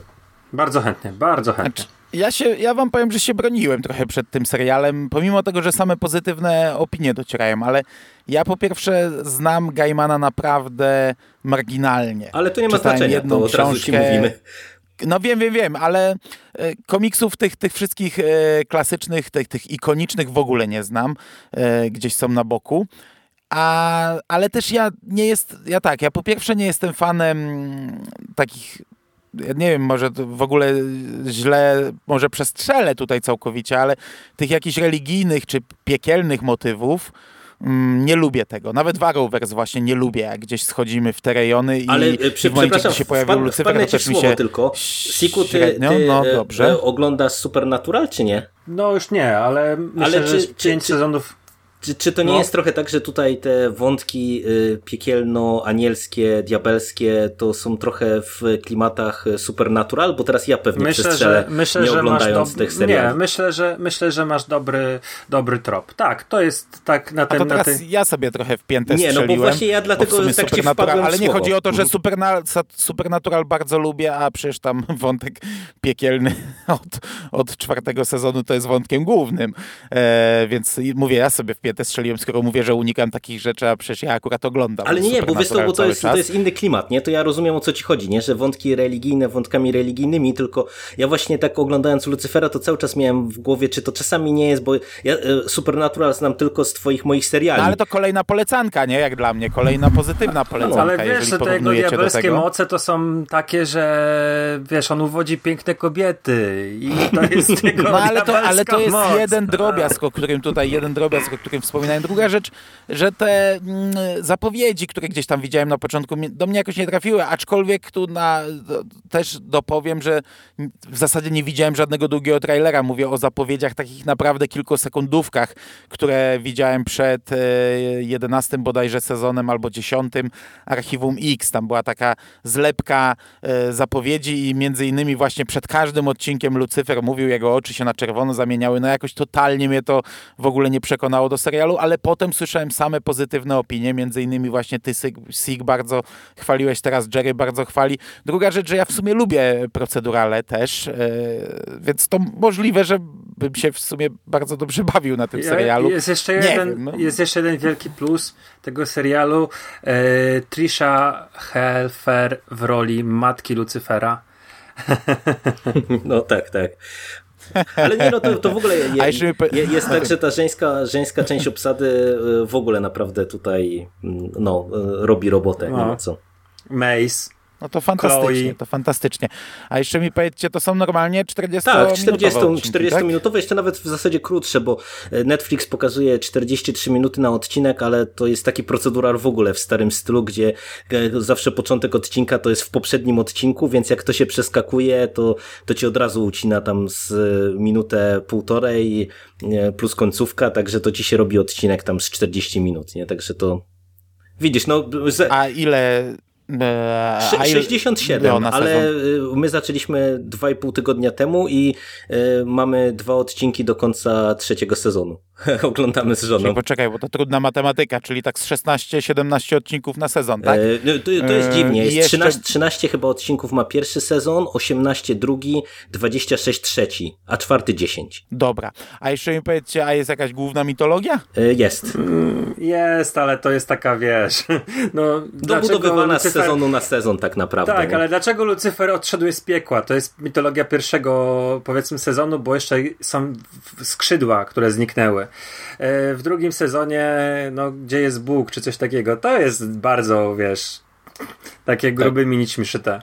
Poza tym jeszcze ma jeden plus wielki moim zdaniem. Tom Ellis świetnie śpiewa i to są naprawdę fajnie wykonywane ka- kawałki przez niego na tym fortepianie. No tylko, że on aż E, trochę, różne- trochę za mało, nie? Tego w No, w ale- zasadzie w- od któregoś momentu ma. Tak, tak, ale to było, moim zdaniem to też jest fajne. Ja, ja lubię takie rzeczy. Ten Mhm, serial tak, jest naprawdę rzecz. też dobrze wygląda. On ma, ma swój styl. Te wnętrza są takie y, rozpoznawalne i, i no i mówię, on, on ma same, same naprawdę pozytywy ten serial. Nie, no ja na Także- ten moment to no nie miałbym także- się naprawdę do czego przyczepić, nie? Oglądaj, Także kącik, kącik zachwytów yy, nad Lucyferem będzie miał ciąg dalszy w osobnym podcaście po czwartym sezonie. Yy, tam wyznam słuchaczom i, i Jeremu moją wielką miłość do Mackenzie Mace. E, najlepszej postaci e, demonicy, jaka, jaka była w telewizji. E, później wyznam miłość do Chloe Decker, najlepszej byłej gwiazdy e, Hollywood, Film- e, filmów filmów klasy B, nie, klasy, filmów klasy B, która została detektywem. No, także tam. E, wiem, że, wiem, że bardzo Jerry był zaskoczony mm, doktor, doktor Lyndon Martin i, i więc tutaj też może być coś na rzeczy, tak, bo tak, tak, tak. No to po, porozmawiamy w osobnym podcaście. A Amando, jak jeszcze miałeś wątpliwości, to naprawdę zabieraj się, bo jeszcze tym supernaturalem, naturalem właśnie jeszcze, tak jak Sig potwierdza, że to trochę w takich klimatach, to widzisz, masz dodatkowy argument, żeby po to sięgnąć. Dobra, to jedziemy dalej. To ode mnie y, miało być krótko, wyszło nie tak krótko. Y, Siku, opowiedz y, wszystkim y, tutaj naszym słuchaczom, słuchaczkom i nam, jak wypadło w Assassins. Bo... Nie skończyłem jeszcze i naprawdę tutaj się streszczę. Yy, to ty mi poleciłeś ten serial, a właściwie nie poleciłeś, tylko napisałeś, o zobacz, coś dla nas i na tym temat umarł, bo, Bo ja nie serial... Yy, nie, serial został zmiażdżony, ja też nie sięgnąłem, aż pe- pewnego wieczoru po prostu to tak jak u ciebie wyskoczyło i mówię, sprawdzę, bo są dwa powody właściwie, yy, dla których to zrobiłem. Pierwszy to jest Iko Uwais, tak, który Mhm, mhm, tak, uważam, tak. że jest świetnym fighterem i to jest ten pierwszy powód. Stwierdziłem, że no, on jednak się umie bić i to może być coś ciekawego. A drugi powód to była reszta obsady, bo tam się naprawdę ciekawe nazwiska pojawiają. Tommy Flanagan, którego znamy mm, z Synów Anarchii, tak? Jest Mark e, Dacascos. Dobrze powiedziałem jego nazwisko? E, który, Tak, który, mhm. Który jest z Fra- e, Crying Freeman, czy z Fa- Hawaii Five-O. I tam jest też Catherine tak. Winnick chyba? Tak, tak, z Wikingów, dokładnie. E, gdzieś tam się pojawia jeszcze po drodze Kevin Durant, którego z Losta, czy tam z y, różnych tam Legionu, mm, Wolverina, y, po, gdzieś tam się przewijał. I, I tak sobie przeleciałem przez tą obsadę i mówię, wow, tam jest naprawdę sporo fajnych aktorów. Zacząłem to oglądać. To jest film fantazy, znaczy serial fantazy. 10 odcinków i przede wszystkim to jest serial fantazy o Iko, u- Iko gra e, kucharza, w którego wchodzi duch mnicha, który ma właśnie zabić e, tytułowe W, które są jakimiś takimi demonami o, o wielkich mocach. Jest cała ta historia wokół e, Iko. Jego postać nazywa się Kai. On jest sierotą, którego adoptował wujek Szóstka, który jest lokalnym em, mafiozo. E, ma przyjaciół, którzy no, mają tam swoje różne e, sprawy i to tak, jest, są wątki policyjny, bo jest prowadzone śledztwo policyjne przeciwko wujkowi szóstce.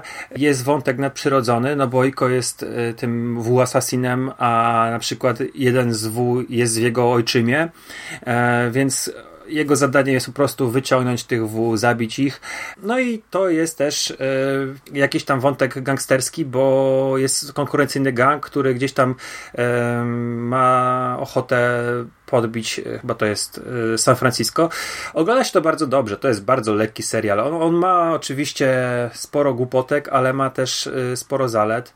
Mm, Głupotki scenariuszowe, bardzo proste fabułki, e, bardzo grubymi niż szyte intrygi, ale z drugiej strony są fajne walki, są bardzo zróżnicowane walki, mamy e, albo po prostu łojenie się na pięści, w wykonaniu Iko wygląda zawsze dobrze, albo mamy trochę fantastycznych rzeczy, czyli jakieś tam miotacze ognia z rąk i tym podobne rzeczy, ale też mamy bardzo, bardzo, bardzo dobre walki kobiet, co ja uważam w ogóle zawsze, że jeżeli kobiety się dobrze biją, e, to podnosi poprzeczkę filmów e, kopanych e, o, o, o jeden albo dwa stopnie do góry.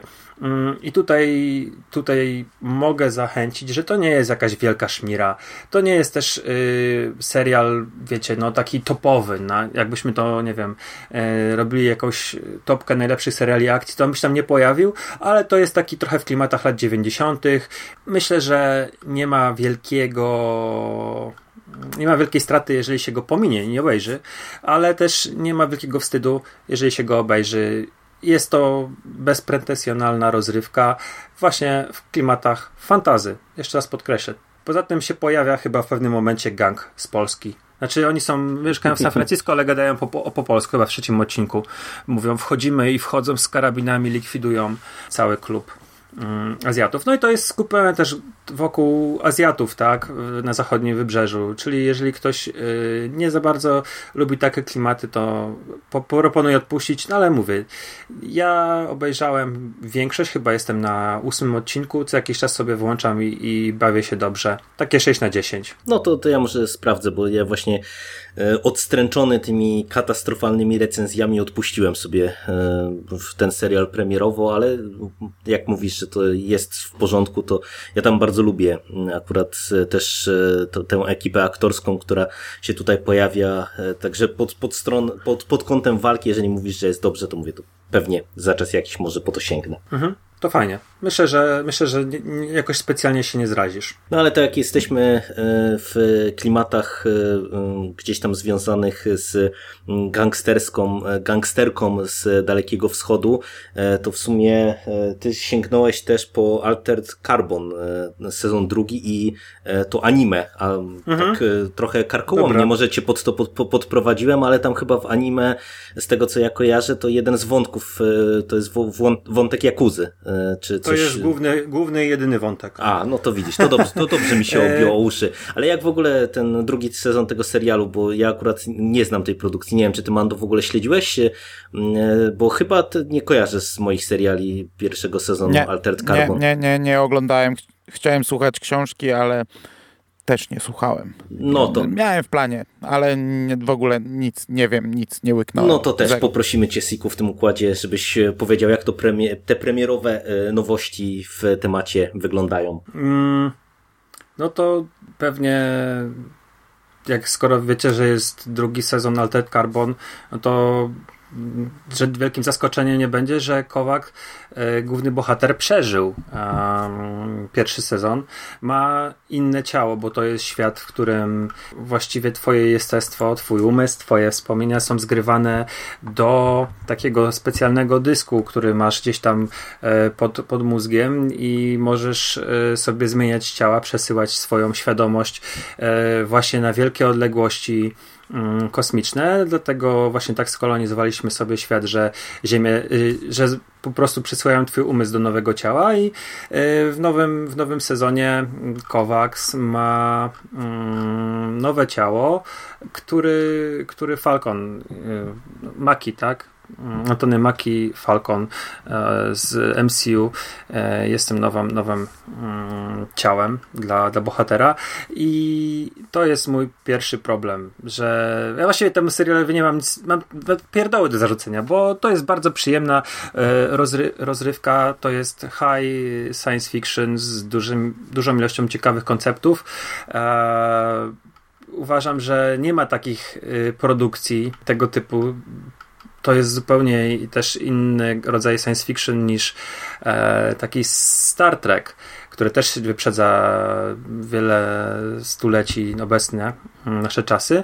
A właśnie tak, moim zarzutem jest Maki, to jest bardzo poprawny aktor, e, on dobrze wygląda, dobrze gra i, i to tyle. Jest pozbawiony moim zdaniem charyzmy, a trochę tego mi w tej postaci brakowało, bo w pierwszym sezonie Kowaksa grał Joel Kineman i on ma taką swoją charakterystyczną yy, no, mimikę, sposób mówienia, ten Kowak był zupełnie inny. Yy, Maki jest, no, jest inny, niby ta sama, ten sam człowiek w, w po prostu w garniturze innym, ale y, no nie odczułem niestety, że to jest ta sama postać i to był mój zgrzyt. A drugi, że to jest trochę za bezpieczny serial dla mnie. To znaczy oni są, mogliby zrobić absolutnie wszystko. Ten transhumanizm mógłby nabrać takiego rozpędu i takich kolorów, bo to się dzieje chyba tysiąc lat do przodu i mogliśmy zobaczyć, kurde, y, rzeczy, których nie mogą pokazać y, obecnie. Wiesz, że mężczyźni wchodzą do, do ciał kobiet, y, albo kobiety wchodzą do ciał mężczyzn. Y, tą całą różnorodność, y, jeżeli chodzi o, o wybór płci, a no tego brakowało. Jest chyba jeden tylko wątek lesbijek. I ja, nie, o to, nie chodzi mi o to, że jestem jakimś lewicującym albo lewicowym wojownikiem, który woła o takie rzeczy, ale chciałbym zobaczyć coś więcej, właśnie coś, coś nieoczywistego, coś, coś e, mm, odważniejszego, bo ten serial mógłby na to pozwolić. Ale tego nie zrobili, a sama historia jest całkiem spoko, dużo scen akcji, fajne postaci, jest bardzo dobre CGI, efekty. Y, ta wizja przyszłości jest bardzo ciekawa. Y, są całe planety, które należą do korporacji, do jakichś tam mm, ludzi, którzy wykorzystują nadal biednych. Y, także są hybrydy ludzi ze zwierzętami, to jest też spoko. Ja bardzo lubię ten świat i nie znam książek, chociaż tam nawet kiedyś zaopatrzyłem się e, w pierwszy tom. Ja to na pewno sobie do niego zajrzę i przeczytam. Natomiast anime jest rewelacyjne. Ja kupuję je w całości. No właśnie Wiesz, słyszałem naczytałem- takie opinie, że jest dużo lepszy ten serial niż e, sam serial aktorski. E, To a- nie serial, to jest jeden, jeden półtora godzinny film, nawet trochę Aha. dłuższy niż półtora O, godziny. a to patrz, jest, to- to jest ciekawe. one shot. To jest one shot, który dzieje się. W... Ale to jest powiązane? To jest ten sam Znaczy w sensie Tak, to jest powiązane. można oglądać anime samo? Tak, można obejrzeć anime samo, bo to jest tak. To jest Takeshi Kovacs, który jest na jakąś tam misję po prostu ściągnięty, dostał robotę, jest ściągnięty w nowe ciało. To jest zupełnie inaczej wyglądająca postać i to jest zamknięta historia. Można ją sobie obejrzeć właśnie na przykład dzisiaj, włączasz, oglądasz i to nie jest w żaden sposób, e, w żaden sposób nie jest to jakoś silnie powiązane z, z Ale masz w nim czytelnie przedstawiony świat? Czy Tak. już zakładają, że znasz to, bo Czytelnie, nie, czytelnie przedstawiony świat jest. Czyli y, to, że No to postać się budzi w nowym ciele i jest wytłumaczone dlaczego tak, to jest tak, że mm, to też jest osobna planeta, y, więc tam nie ma wątków z serialu. Można to bezpiecznie sobie obejrzeć, y, ten Altered Carbon Resleeved, y, bez znajomości serialu. A wygląda interesująco. Ta animacja jest bardzo ciekawa. To jest, ja bym nie chcę, bo się nie znam, ale ja bym mi to przywodzi na myśl ten cel shading, tak? Tak, tak e, tą metodę animowania. E, efekciarska zrobiona z naprawdę bardzo dużym polotem, świetne sceny akcji, bardzo dużo się dzieje. Właściwie nie można się nudzić. Ten, ten film mm, skłamałem, on ma mniej niż półtorej godziny, e, ale po prostu ogląda się go jak naprawdę 40-minutowy serial, bo tak akcja galopuje. Jest to stop pościgi, no stop strzelaniny e, i wątek Jakuzy jest tutaj super, super ważny. To się właściwie dzieje wszystko wokół mm, przekazania władzy w jakiejś e, rodzinie Jakuzy. E, Kovacs ma za zadanie tutaj ochraniać e, ten, to przekazanie mm, władzy i, i tatuatorkę, która e, robi specyficzny tatuaż na ciele nowego przywódcy. Jestem pod bardzo dużym wrażeniem em, takiej serii gier Yakuza. I w pewnym momencie to ogląda się ten film, jak właśnie byśmy oglądało ekranizację tamtej serii gier, że tutaj Takeshi Kovacs mm, wciela się w postać z gier, ale y, no to jest, to jest moje takie tylko i to, mocno naciągane spostrzeżenie. Y, świetna, świetna rzecz bezpretensjonalna rozrywka z bardzo fajnym światem, fajnymi postaciami. Oglądajcie. Je, je warto, warto, bo to też do, bardzo dobrze wygląda, nie? Także nawet jak się nie, nie jest jakimś wielkim fanem anime, to tutaj y, jest to anime przystosowane do japońskiego, y, nie do japońskiego odbiorcy, tylko właśnie do zachodniego odbiorcy. I ma polski dubbing, nie trzeba słuchać japońskiego języka, tylko ma polski dubbing, możecie sobie to spokojnie, jeżeli się nie, słuchacze, do was też to kieruję, jeżeli nie lubicie japońskiego, bo wiem, że niektórych ludzi mm, drażni japoński, chiński, koreański, to tutaj będzie polski dubbing, także... No mnie przekonałaś ci powiem, bo ja e, przede wszystkim miałem obawy, że to jest jakoś bardzo mocno połączone z serialem, Mm, e, ale, a to, to fajnie, Tylko postać. bo ja akurat e, mam słabość do Jakuzy. E, W sumie od e, dzieciaka ja e, jakoś filmy i, i te, te popkultura związana z mm, e, tym segmentem to jakoś mnie tam zawsze pociągała, więc e, no, przekonałeś mnie tutaj, żeby po ten są- film sięgnąć. I są Mando Ninja Zabójca. E, odwrotnie, Zabójcy Ninja. No, ale to, e, e, to tak, to mówię, to prze- przekonałeś mnie, ale e, zanim jeszcze ci oddamy głos, bo, bo wiemy, że jesteś jeszcze na świeżo po jednej z gorących premier serialowych, więc mam nadzieję, że nam zaraz tutaj co nieco o tej produkcji opowiesz, ale to jak jesteśmy przy animacji, to zmienimy kierunek o 180 stopni, ale pozostaniemy w medium i trochę z Mando pogadamy o segmencie dziecięcym. Najpierw ja zacznę od animacji, a później jeszcze Mando opowie wam co nieco o grze. E, Też pozostając e, na Netflixie, e, ja e, jakby mając do zagospodarowania dzieciaki w domu na kwarantannie, zorientowałem się, że mm, najpierw jest jedna, a później okazało się, że trochę jest tego więcej. E, Są produkcje e, animowane, ale te interaktywne, czyli z możliwością e, wyboru ścieżki, w, po której akcja dalsza się potoczy. Zaczęliśmy od specjalnego odcinka Carmen Sandiego, kraść czy nie kraść. E, Po polsku ten odcinek się nazywa. E, No i nie wiem, czy wy kojarzycie, panowie, serial Car- Carmen Sandiego, nie wiem, Mando czy Bogna może ogląda. E, U nas e, dzieciaki trochę Carmen Sandiego oglądają. To jest jakaś kolejna inkarnacja te, tej produkcji, bo wiem, że serial kiedyś leciał i on przez wielu jest uznawany za kultowy. Ja szczerze mówiąc nie miałem wcześniej do czynienia.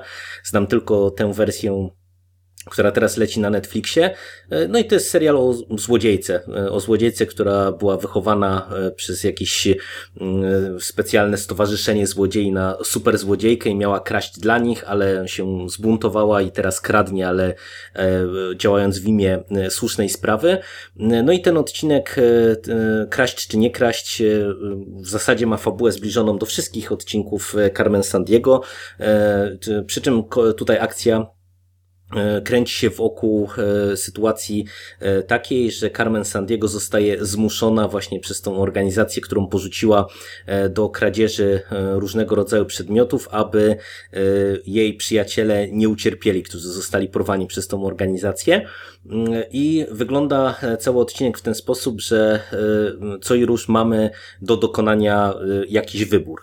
E, Część wyborów to są takie e, kwestie banalne, jak tam, nie wiem, czy ona ma się e, włamać na przykład e, wchodząc do budynku przez drzwi, czy przez dach.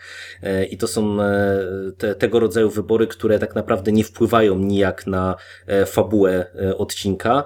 Wiem, bo dzieciaki testowały wszelkie możliwe wybory do, do znudzenia po prostu, więc ja bardzo dobrze znam już tutaj, co, co, co można zrobić w tym odcinku, żeby posunąć akcję do przodu, ale znaczna część wyborów to są takie wybory, które ucinają nam akcję, e, czyli, e, że nie wiem, Carmen Sandiego dokonuje jakiegoś wyboru, próbując przechytrzyć na przykład złodziei i albo, e, nie wiem, nie, nie odda przedmiotu te, ten, tego, który miała ukraść, albo po prostu go nie ukradnie, albo będzie próbowała ich wyrulować w jakiś inny sposób i w tym momencie akcja odcinka tak naprawdę jest stopowana, jest porażka, cofamy się o, o ten jeden wybór wcześniej, e, co jest zupełnie innym rozwiązaniem niż w tym drugim serialu, o którym zaraz opowiem. Ja wam powiem, że e, to jest e, coś, co mi się bardzo spodobało, a przede wszystkim dzieciaki były zachwycone. Naprawdę. One spędziły z tym jednym odcinkiem, który tak naprawdę można się przez niego przeklikać pewnie tam w 40 minut. To spędziło łącznie pewnie kilka godzin, bo testowały właśnie różne ustawienia e, ty, tych opcji wyboru. Tutaj mamy też takie kilka elementów takich, że nie wiem, po, pomoc albo brak udzielenia pomocy pomocy jakiejś konkretnej postaci y, może nas doprowadzić do y, jednej z kilku wersji zakończenia całej tej historii. E, także naprawdę bardzo przyjemna rozrywka. E, do tego naprawdę ślicznie jest ten serial animowany. To jest taka specyficzna kreska, ale wypada to bardzo dobrze. Michel u siebie chwalił e, między innymi, że scena tańca w tym konkretnym odcinku jest rewelacyjna i jest rewelacyjna, naprawdę to, to polecam e, sprawdzić jak to wypada. E, bardzo, bardzo przyjemna rzecz i można z, z dzieciakom przyjemnie, myślę, czas tutaj zorganizować przy tym serialu. Mm, a kiedy skończyliśmy kraść czy nie kraść, to się okazało, że Netflix nam podpowiedział Minecrafta, tryb fabularny. E, czyli coś, co Telltale Games e, wprowadziło na Netflixa i co chyba było planowane jako taki no, dalszy rozwój Telltale Games, które niestety padło, jak wiemy, bo to nawet o tym w przekaście chyba Siku ty z Szymasem nieco więcej mówi mówiliście na ten temat. E, mamy dostępny ten tryb fabularny, który się składa w sumie z pięciu odcinków, e, przy czym ja do końca nie wiem, jak to ma się do gry, e, bo wiem, że gra, ten tryb fabularny dostępny na Steamie i też na innych platformach, on się chyba składał z ośmiu odcinków i nie wiem, jak ta fabuła jest skompresowana, dlatego, że tutaj mamy do czynienia z pięcioma odcinkami, które tak naprawdę są podzielone w ten sposób, że mamy fabułę na cztery odcinki, i mamy wyraźne cięcie, do, doprowadzenie całej tej historii do końca i mamy dodatkowy piąty odcinek, który jest taką osobną przygodą z tymi samymi bohaterami, e, ale też w zasadzie wydaje mi się, że chyba można obejrzeć, rozegrać ten jeden odcinek zupełnie autonomicznie od tych e, pierwszych czterech e, i mm, tutaj cały, cała ta kwestia wyborów jest prowadzona zupełnie inaczej. Mam wrażenie, że to jest chyba poprowadzone tak jak chociażby w tym Black Mirror, e, gdzie mieliśmy możliwość wyboru, e, czyli tak naprawdę tutaj e, mamy bardzo dużo różnego rodzaju wyborów do podjęcia przez te nasze postaci, mm, ale po prostu każdy wybór jest dobrym wyborem.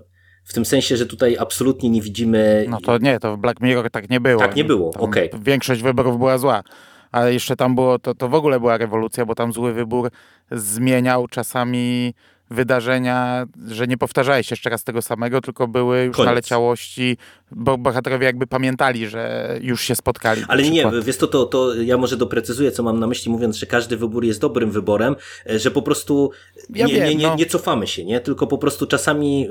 E, I tam jest jeszcze tak, że nawet jak źle wybierzesz, to nie powtarza ci sceny, tylko od razu cię, bo, bo tam jest, bo ja zaraz powiem, mhm. bo ja też to przetestowałem, okay. ale na przykład jest, że masz czegoś szukać i masz cztery elementy i wybierzesz powiedzmy, nie wiem, żeby szukać za krzakiem. Mhm. No, no, no, i no. pójdzie za krzak, nie ma i, i ci nie powtarza tej sceny, tylko od razu cię cofa do wyboru, nie? Do, do, do, dokładnie tak i jakby nie ma po prostu tego, co właśnie jest w tym e, graść czy nie kraść, gdzie po prostu no, y, błędny wybór no, doprowadza do y, mhm, cze, cze, anuluje, czegoś tam i kasuje tak naprawdę te dokonania, cofamy się do, do pola wyboru i musimy iść naprzód, żeby posunąć fabułę. Tutaj tego nie ma, tak naprawdę no, idziemy po prostu no, do ale przodu. Ale to w Black Mirror też tak było, to tak tylko cię uświadomia. Aha, okej, okay, no to widzisz, to ja tego kasowało nie, nie ci co chwilę i cofało cię w różne miejsca. Nie? Okay, no... Tylko, że tam to było bardzo skomplikowane i bardzo zapętlone. Nie? No to widzisz, to ja I, byłem świecie przekonany, że, to jest, że tam to było rozwiązane dokładnie tak jak w Minecrafcie, to dzięki, że mnie prostujesz tutaj. Nie, no właśnie tam była komplikacja niezła, przecież gdzieś chodziło po torrentach, e,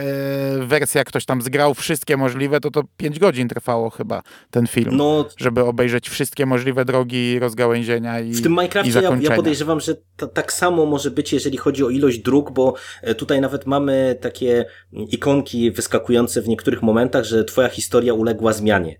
Ale po prostu tu e, problem polega na tym, że e, my nie wiemy po pierwsze jak do końca, no bo akcja idzie dalej i po prostu, no nie wiem, zakładam, że danej postaci już nie spotkamy w dalszych odcinkach, e, a po drugie właśnie przez to, że tutaj, e, no na przykład pierwszy odcinek ma półtorej godziny, znaczy my, żeśmy go klikali półtorej godziny i, i to była no nasza ścieżka. Jeżeli byśmy chcieli przetestować inne wybory, no to trzeba by było to rozegrać pewnie kilkanaście razy, chociażby, żeby dojść do tych wyborów właśnie kluczowych tam, które wyskakują, że twoja historia się zmienia, a też zakładam, że właśnie jedno takie rozgałęzienie generuje rozgałęzienia w kolejnych odcinkach, nie? Więc tutaj to jest tak, że te odcinki mają w sumie różną długość, bo ten pierwszy jest chyba najdłuższy, on e, zajął nam mniej więcej półtorej godziny, drugi tam około 40 minut, e, no i te dalsze już są dłuższe, znowu tam między tam godzinę a, a półtorej godziny mniej więcej.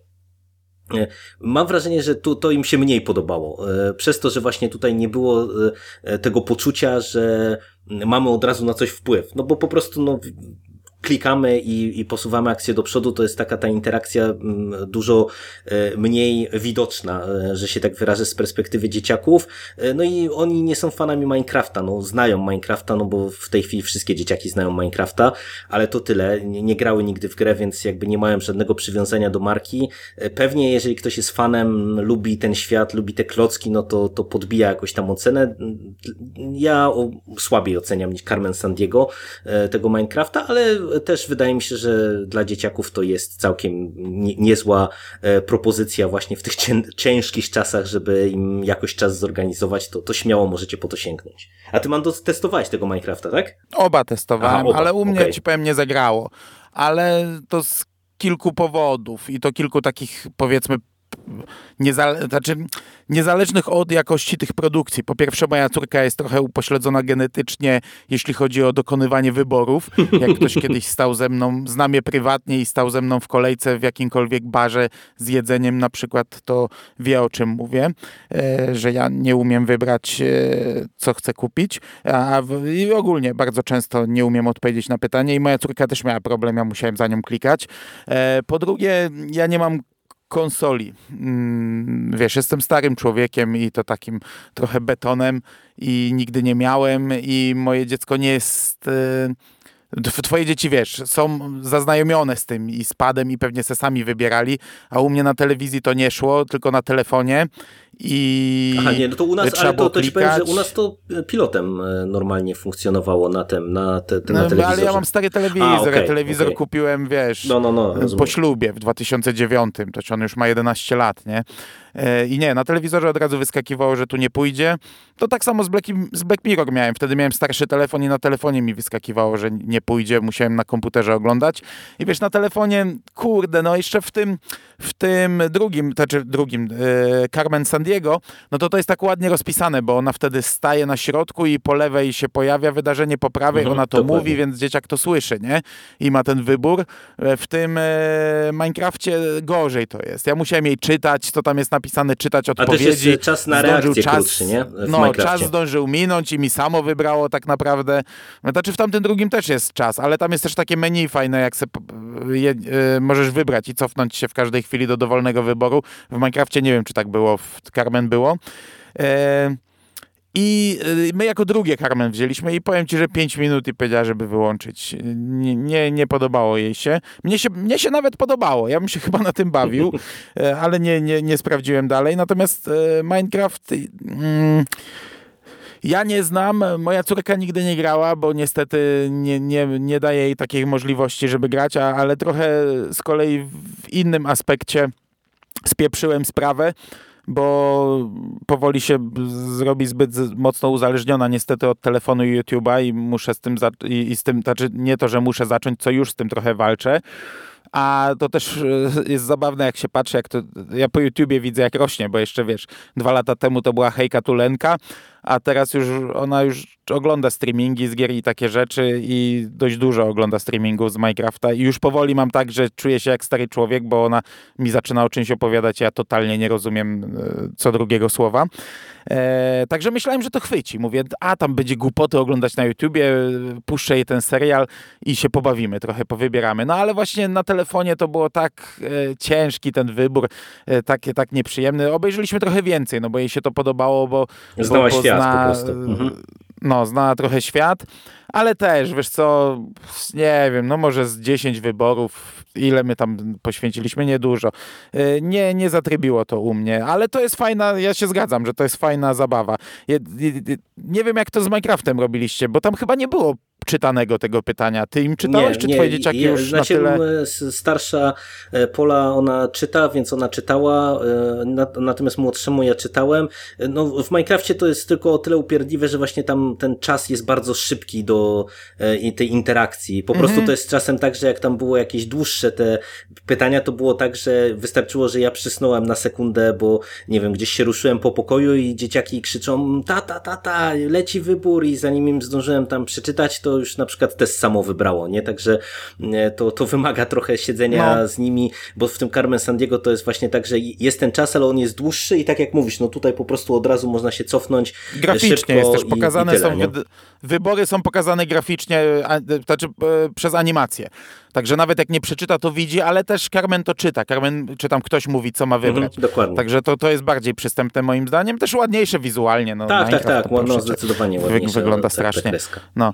E, I ja się zgadzam, że to jest e, super forma. Jak to, jak to chwyci, to dzieciaki pewnie będą zachwycone. No ja, ja tu jeszcze, jeszcze raz ci tutaj poprawię. Black Mirror Bandersnatch jest fantastyczną grą paragrafową, jakiej nie było do tej pory. No może już później była. Nie śledziłem, co tam było dalej wypuszczane, ale to było naprawdę na takim poziomie zrobione, że ja czegoś takiego nie widziałem. Tak skomplikowanego e, i tak e, zmieniającego się, płynnego, bo tam naprawdę się zmieniało, a też w pewnym momencie interakcja z widzem była pomiędzy postaciami a tobą, chociaż to jest bardzo zaskakujące i fajne. To może, Kurczę, ja tu muszę, muszę, muszę to nadrobić, e, bo ja właśnie tak zak- zakładałem, że ten Minecraft był na podobnej zasadzie zrobiony, no bo wiesz, no tutaj e, chodziło mi o to, że e, w Carmen Sandiego po prostu tam dokonanie złego wyboru ci kasowało trochę grę i trzeba było się cofnąć i wykonać, dokonać prawidłowego wyboru, żeby popchnąć akcję do przodu, a w Minecrafcie no, No, w Minecrafcie nie, nie nic ma. nie no, nic, No, nie, to, po co prostu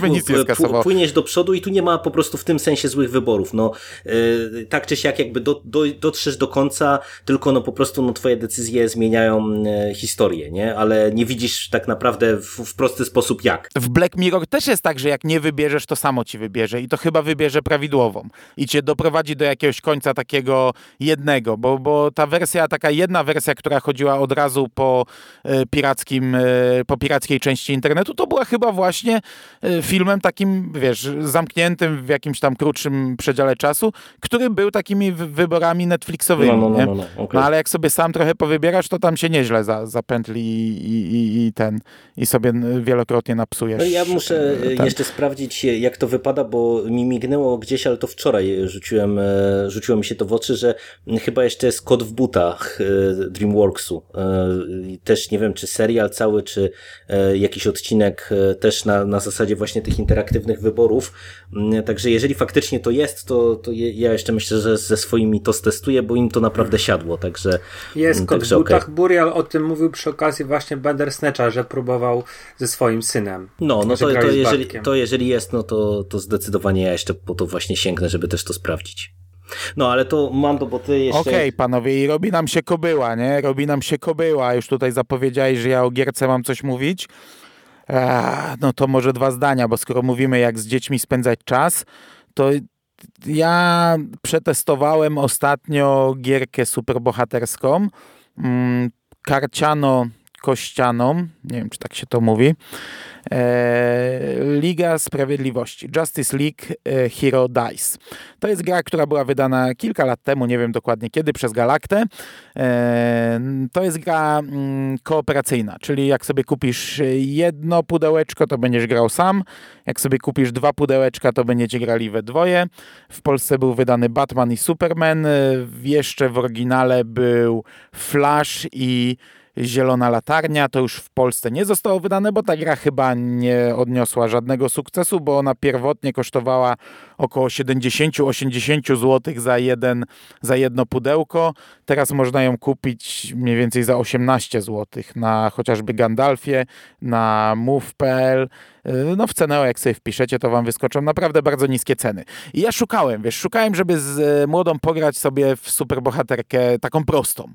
I, i, I to mi wyskoczyło i stwierdziłem, że to będzie kurde dobra rzecz, że to, wiesz, młoda ma te 6 lat, no za chwilę 7 e, i, i powinna to zatrybić bardzo łatwo, bo to wyglądało na bardzo prostą grę, a że kosztowało już naprawdę tanio, no to święty Mikołaj nam przyniósł, to nie ja kupiłem, w razie jakby tutaj Bogna kiedyś przesłuchała, a nadal wierzyła, to był święty Mikołaj, przyniósł dwa prezenty dla Bogny i taty podpisane, czyli takie, wiesz, rodzinne prezenty, rzadko się spotyka dla dwóch osób, no i sobie pykamy co jakiś czas. To jest proś, wiesz, moja córka bardzo lubi superbohaterszczyznę. Co prawda teraz od kilku miesięcy już tylko magia, Hogwart i te rzeczy się liczą i podejrzewam, że to y, tak daleko zaszło, że podejrzewam, że czekają mnie jeszcze ciężkie, bardzo ciężkie lata.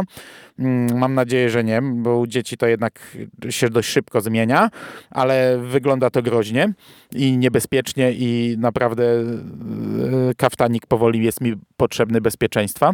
Mm, No ale superbohaterszczyznę zawsze lubiła i może to jeszcze wróci, bo to często wraca.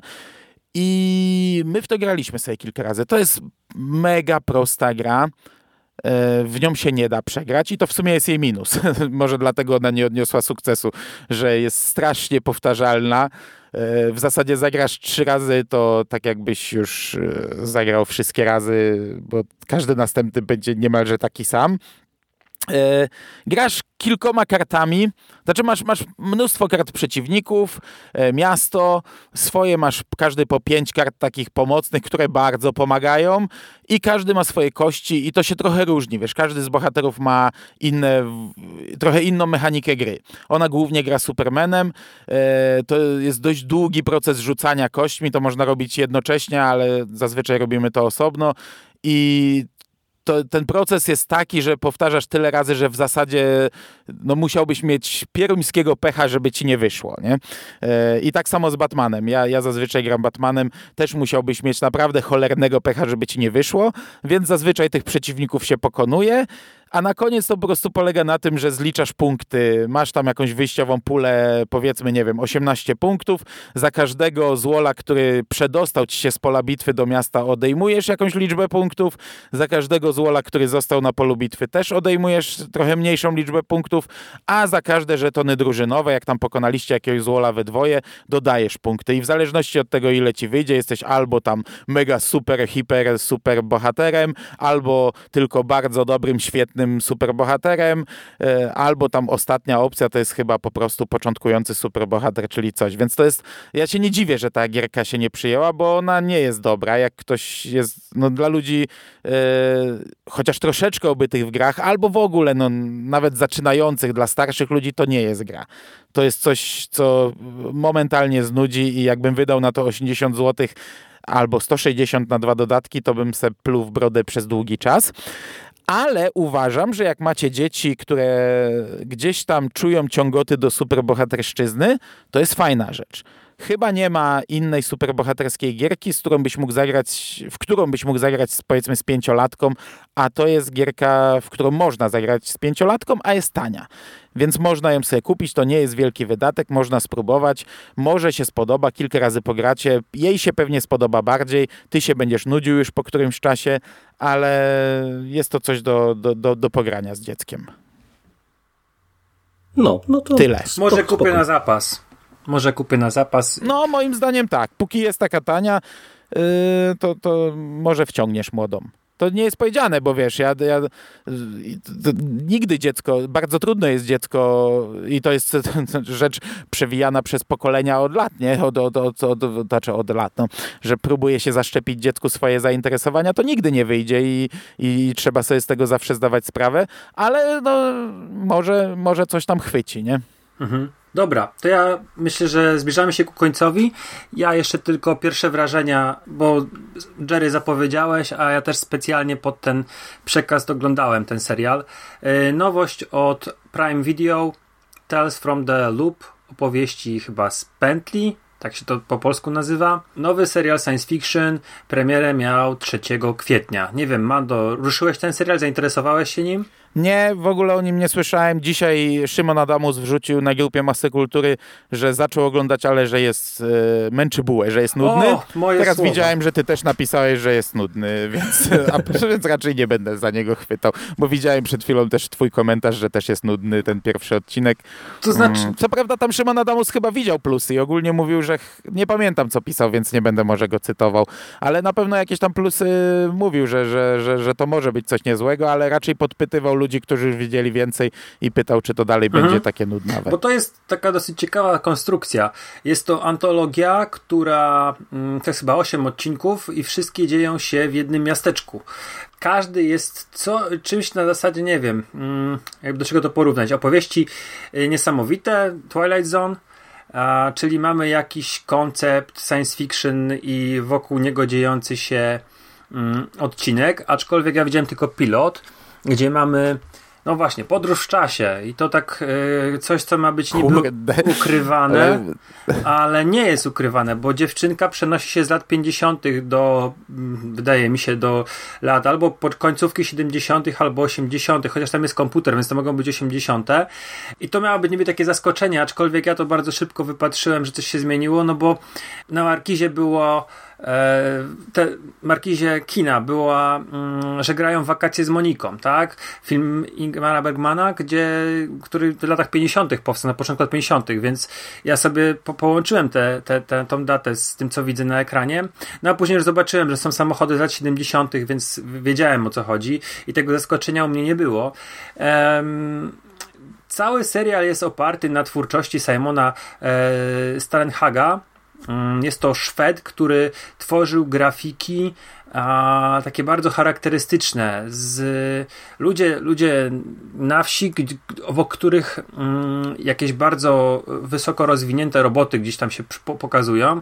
On te swoje, te swoje prace z, z, złączył w chyba trzy takie tematyczne artbooki. Ja nie wiem, czy one są w jakiś tam sposób opatrzone komentarzem czy jakąś historią, ale wiem, że chyba jeden jest ten ostatni, trzeci jest chyba yy, przedstawia jakąś historię dziewczyny, która podróżuje po, Zach- po sta- Stanach mm, Zjednoczonych, po zachodnich Stanach Zjednoczonych, jakimś takim e, fikcyjnym stanie, który powstał.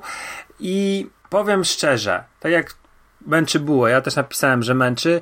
Jest to dosyć powolne, dosyć nudne, aczkolwiek yy, bardzo ciekawe wizualnie. Jest to też historia alternatywa, yy, alternatywna, więc ja mam ostatnio takie trochę parcie na ten, na ten rodzaj science fiction i fantazy, yy, czy fantastyki może lepiej powiedzieć. I ja to będę sprawdzał do końca. Mm, fajni aktorzy, bo Rebecca Hall jest w głównej roli w tym odcinku, plus jakaś aktorka y, dziecięca, której y, akurat nie, nie, nie pamiętam. No i jako powiedzmy osoba stojąca za tym całym instytutem mamy Jonathana Price'a. I wydaje mi się, że ten serial ma potencjał, aczkolwiek ten pierwszy odcinek no, jest dosyć nudny. A co ciekawe, za niego odpowiada Mike Romanek i to jest twórca głównie teledysków, między innymi Scream Michaela Jacksona i Janet Jackson, ale dlatego o nim wspominam, bo on zrobił pierwszą wersję Lock and Key i sprawdzając sobie ten serial, bo przeglądałem najpierw IMDB, a później dopiero go włączyłem. No zaciekawiło mnie to i byłem napalony. Dodatkowo tam jeszcze będzie robił odcinek Ty West, jeden z moich ulubionych twórców horrorów, e, więc na pewno po niego sięgnę. I co ciekawe, można te, te odcinki oglądać bez konkretnej kolejności. One są po prostu, dzieją się ym, w jednym mieście, w jednej, w jednym lokacji i każdy jest osobną historią. Nie łączą się jakoś bezpośrednio y, fabułami, a raczej tylko postaciami, więc to też może sobie tylko wybiorę, nie wiem, tak naj, najwyżej oceniane. Odcinek ma 7,6 na 10 na IMDb, ten pilot. I no, ja bym mu wystawił trochę mniej jednak. Ale no, że są podróże w czasie i dosyć taki trochę inny koncept tego wszystkiego pokazany, no to, to myślę, że to może być dla ciebie, Mando, jakieś tam ciekawe. E, natomiast ja mam problem trochę z produkcjami Amazona. Moim zdaniem one nie mają um, pazura i to jest y, kolejny przykład takiego serialu od nich, który nie, nie porywa. Jest, wszystko na papierze się zgadza i wydaje się, że będzie to rewelacja i zaczynasz to oglądać i nie wiem, czy im brakuje dobrych pisarzy, czy czy, czy po prostu, nie wiem, osoby, które odpowiadają za ostateczny wygląd, akceptują te wszystkie pomysły, mają jakiś taki zupełnie inny gust, inne... No, mroczną wieżę skasowali, więc nie wszystko No akceptują. jakby ci, Ale nie, mówię, jakby to, ci co coś z pazurem mają- e, było potrzeba od Amazona, to pewnie Hunters byś musiał się sprawdzić. Ten z, No może tak, ale Pacino. wiesz, no tylko Boys mi tak naprawdę bardzo dobrze podeszło od Amazona i, i to jest mój, mój, mój trochę problem. To jest kolejny serial, który sprawdziłem od nich, który jest taki, nie, ale obejrzę na pewno kolejne wiesz co? Wiesz co, zacząłeś od tego, że mm, porównałeś tam do Twilight Zone, do, do tego typu seriali, no to, i, a jeszcze powiedziałeś, co ciekawe, każdy odcinek jest inny i to, dobra, spoko, ja rozumiem, po co to powiedziałeś, że można sobie łyknąć każdy odcinek osobno, ale to już nie jest ciekawe, bo ostatnio tych seriali tego typu to powstaje po prostu od zatrzęsienia Mhm. na metry. Ja już, już powoli też mam dość tego i to wypadło z e, rozpiski dzisiejszego przekastu. Ja wiem, że mamy ponad dwie godziny na liczniku, ale dajcie mi tam dwie minuty, bo ja się uśmiechnąłem na początku, jak powiedziałeś, że mamy serial w stylu tamtych antologii i mamy podróże w czasie, bo ja obejrzałem z kolei pierwszy odcinek Amazing Stories, nowego serialu od Apple TV Plus, który jest jakimś tam nową wersją serialu z lat 80., e, niesamowite historie Stevena Spielberga. Co prawda ten serial już się skończył, on miał tylko pięć odcinków, jeżeli się nie mylę, więc e, takie pierwsze wrażenia po czasie. Ale dlaczego o tym mówię? Ponieważ pierwszy odcinek jest o podróżach w czasie. Nie? Dlatego się uśmiechnąłem, nie? że nie dość, że, że kolejne antologie, e, to, to ten sam motyw, e, z tego samego motywu korzystają. Ja wam powiem, że ja obejrzę te Amazing Stories, chociaż na przykład rozmawiałem na bieżąco z Michałem Ziają, on e, po pierwszym miał dość podobne odczucia do mnie, po drugim mówił, że jest, że był katastrofalnie zły, trzeci powiedział, że jest średni, ale spasował po trzech odcinkach z pięciu, powiedział, że nie skończy tego serialu. E, tylko, że e, to, mówię w dwóch zdaniach, ten pierwszy odcinek jest po prostu jakbyś go wyciągnął z lat 90. Nie? On w latach 90. nie byłby odkrywczy. E, mi się go oglądało fajnie, przyjemnie. To jest taki melodramat. Facet, to trochę jak, jak częstotliwość e, ten film na tej zasadzie. Facet e, remontuje dom, schodzi do piwnicy, jest burza i nagle barometr tam wariuje, ciśnienie pokazuje gdzieś tam obniżone i on nagle się budzi 100 lat wcześniej w tej piwnicy, poznaje laskę, zakochuje się w niej, a nagle znów jest burza, znów i wraca do teraźniejszości. I kurczę, jak mam teraz wrócić do przeszłości i nagle wraca i do przyszłości, a potem znów do przeszłości. I taki, z takim trochę smutnym finałem, ale nic, absolutnie nic zaskakującego. Mówię, to, to jest odcinek, który mógłby się znaleźć bez problemu w tym oryginalnym serialu. E, niesamowite opowieści i, i nawet wtedy pewnie by jakoś szalenie nie zaskakiwał. E, także nie wiem, czy to będzie dobry serial, ale pewnie go obejrzę. Chyba, że mnie ten drugi tak zmęczy, to wtedy już nie obejrzę. Ale to tak tylko dla podkreślenia, bo ja się nie będę brał za to, o czym ty powiedziałeś. Mhm. Chyba, że mi gdzieś tam zasygnalizujesz, że któreś odcinki są dobre, to może e, ten, ale na chwilę obecną słyszałem dwie opinie i dwie, że, że jest trochę nuda, więc raczej się za to nie będę brał. Szczególnie, że już powoli mam przesyt antologiami. E, No ale tutaj chciałem zasygnalizować, ile tego, że, że, że ty antologie, antologie i, i obie o przenoszeniach w czasie i obie gdzieś tam e, zakorzenione w starych antologiach, jakaś taka nowa moda. Jak, jak, jak e, pamiętam, jak Jerry w Pulpozaurze robił podsumowanie serialowe mm, pisemne w tym roku, po, podsumowanie zeszłego roku, to tam większość ludzi, ich, ich myśl przewodnia to było, któ- która mm, forma powinna pójść w zapomnienie, odejść, czy tam jaki trend serialowy powinien odejść. Większość się wypowiadała, że e, seriale superbohaterskie. No ja uważam, że chyba z antologiami powinni przystopować. Jedynym takim naprawdę punktem, który, który by mógł skusić kogoś, to mi się wydaje ten design tych, tych fanta, science fiction rzeczy, tych robotów, tych e, budynków, bo to wydaje się ciekawe, aczkolwiek nie wiem, czy to nie jest za mało. No zobaczymy dalej, dam temu szansę, obejrzę, ale no jakoś tak, no męczy bułę to jest świetne, świetne określenie tego serialu. No to co? I czy my jeszcze dzisiaj coś chcemy robić? Nie, myślę, że bo tam już ty jeszcze Siku miałeś to anime, ale ja myślę, że już odpuszczamy, bo to znowu nam e, wyjdzie wiem. 10 minut, a, a jak to zacząłeś oglądać, to wrzucimy to do kolejnego m, przekastu. No dobrze, dobrze panowie, dobrze. To tak. mm, E, rano w ogóle dzisiaj, bo mieliśmy plan nagrać jakiś podkaścik sobie i tak rano mówimy, że a w sumie mi się nie chce, ja powiedziałem, ale Sik mówi, a chłopaki, chodźcie, nagramy, bo to fajnie jest tak wieczorem odreagować. No to mówię, dobra, to na szybko, e, mamy kilka rzeczy zaległych z poprzedniego, ja jeszcze znajdę ze dwa newsy, nagramy przekaz. Dobra, będzie krótszy, nie? E, Wyszło jak zwykle. powstał, e, powstał plan i jeszcze wtedy, jak ten plan był, Syk mówi, nie, to będzie krótki, ja tam o każdym mam ze 3 minuty. Co ci wtedy napisałem? No zawsze tak mówimy, nie?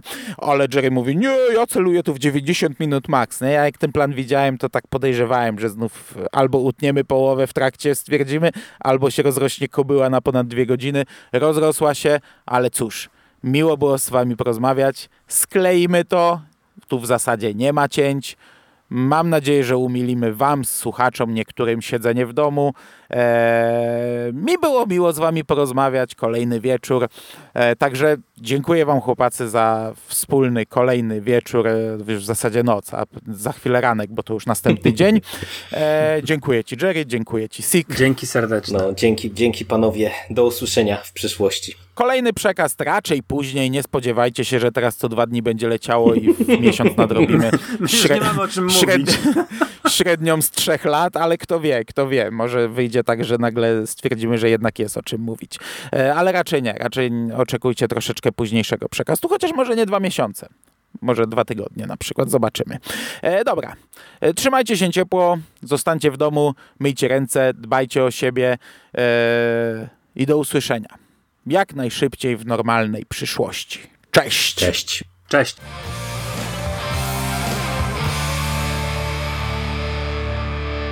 You finished? Fuck are we gonna do now? What are we gonna do? It's over. Nothing is over! Nothing! You just don't turn it off!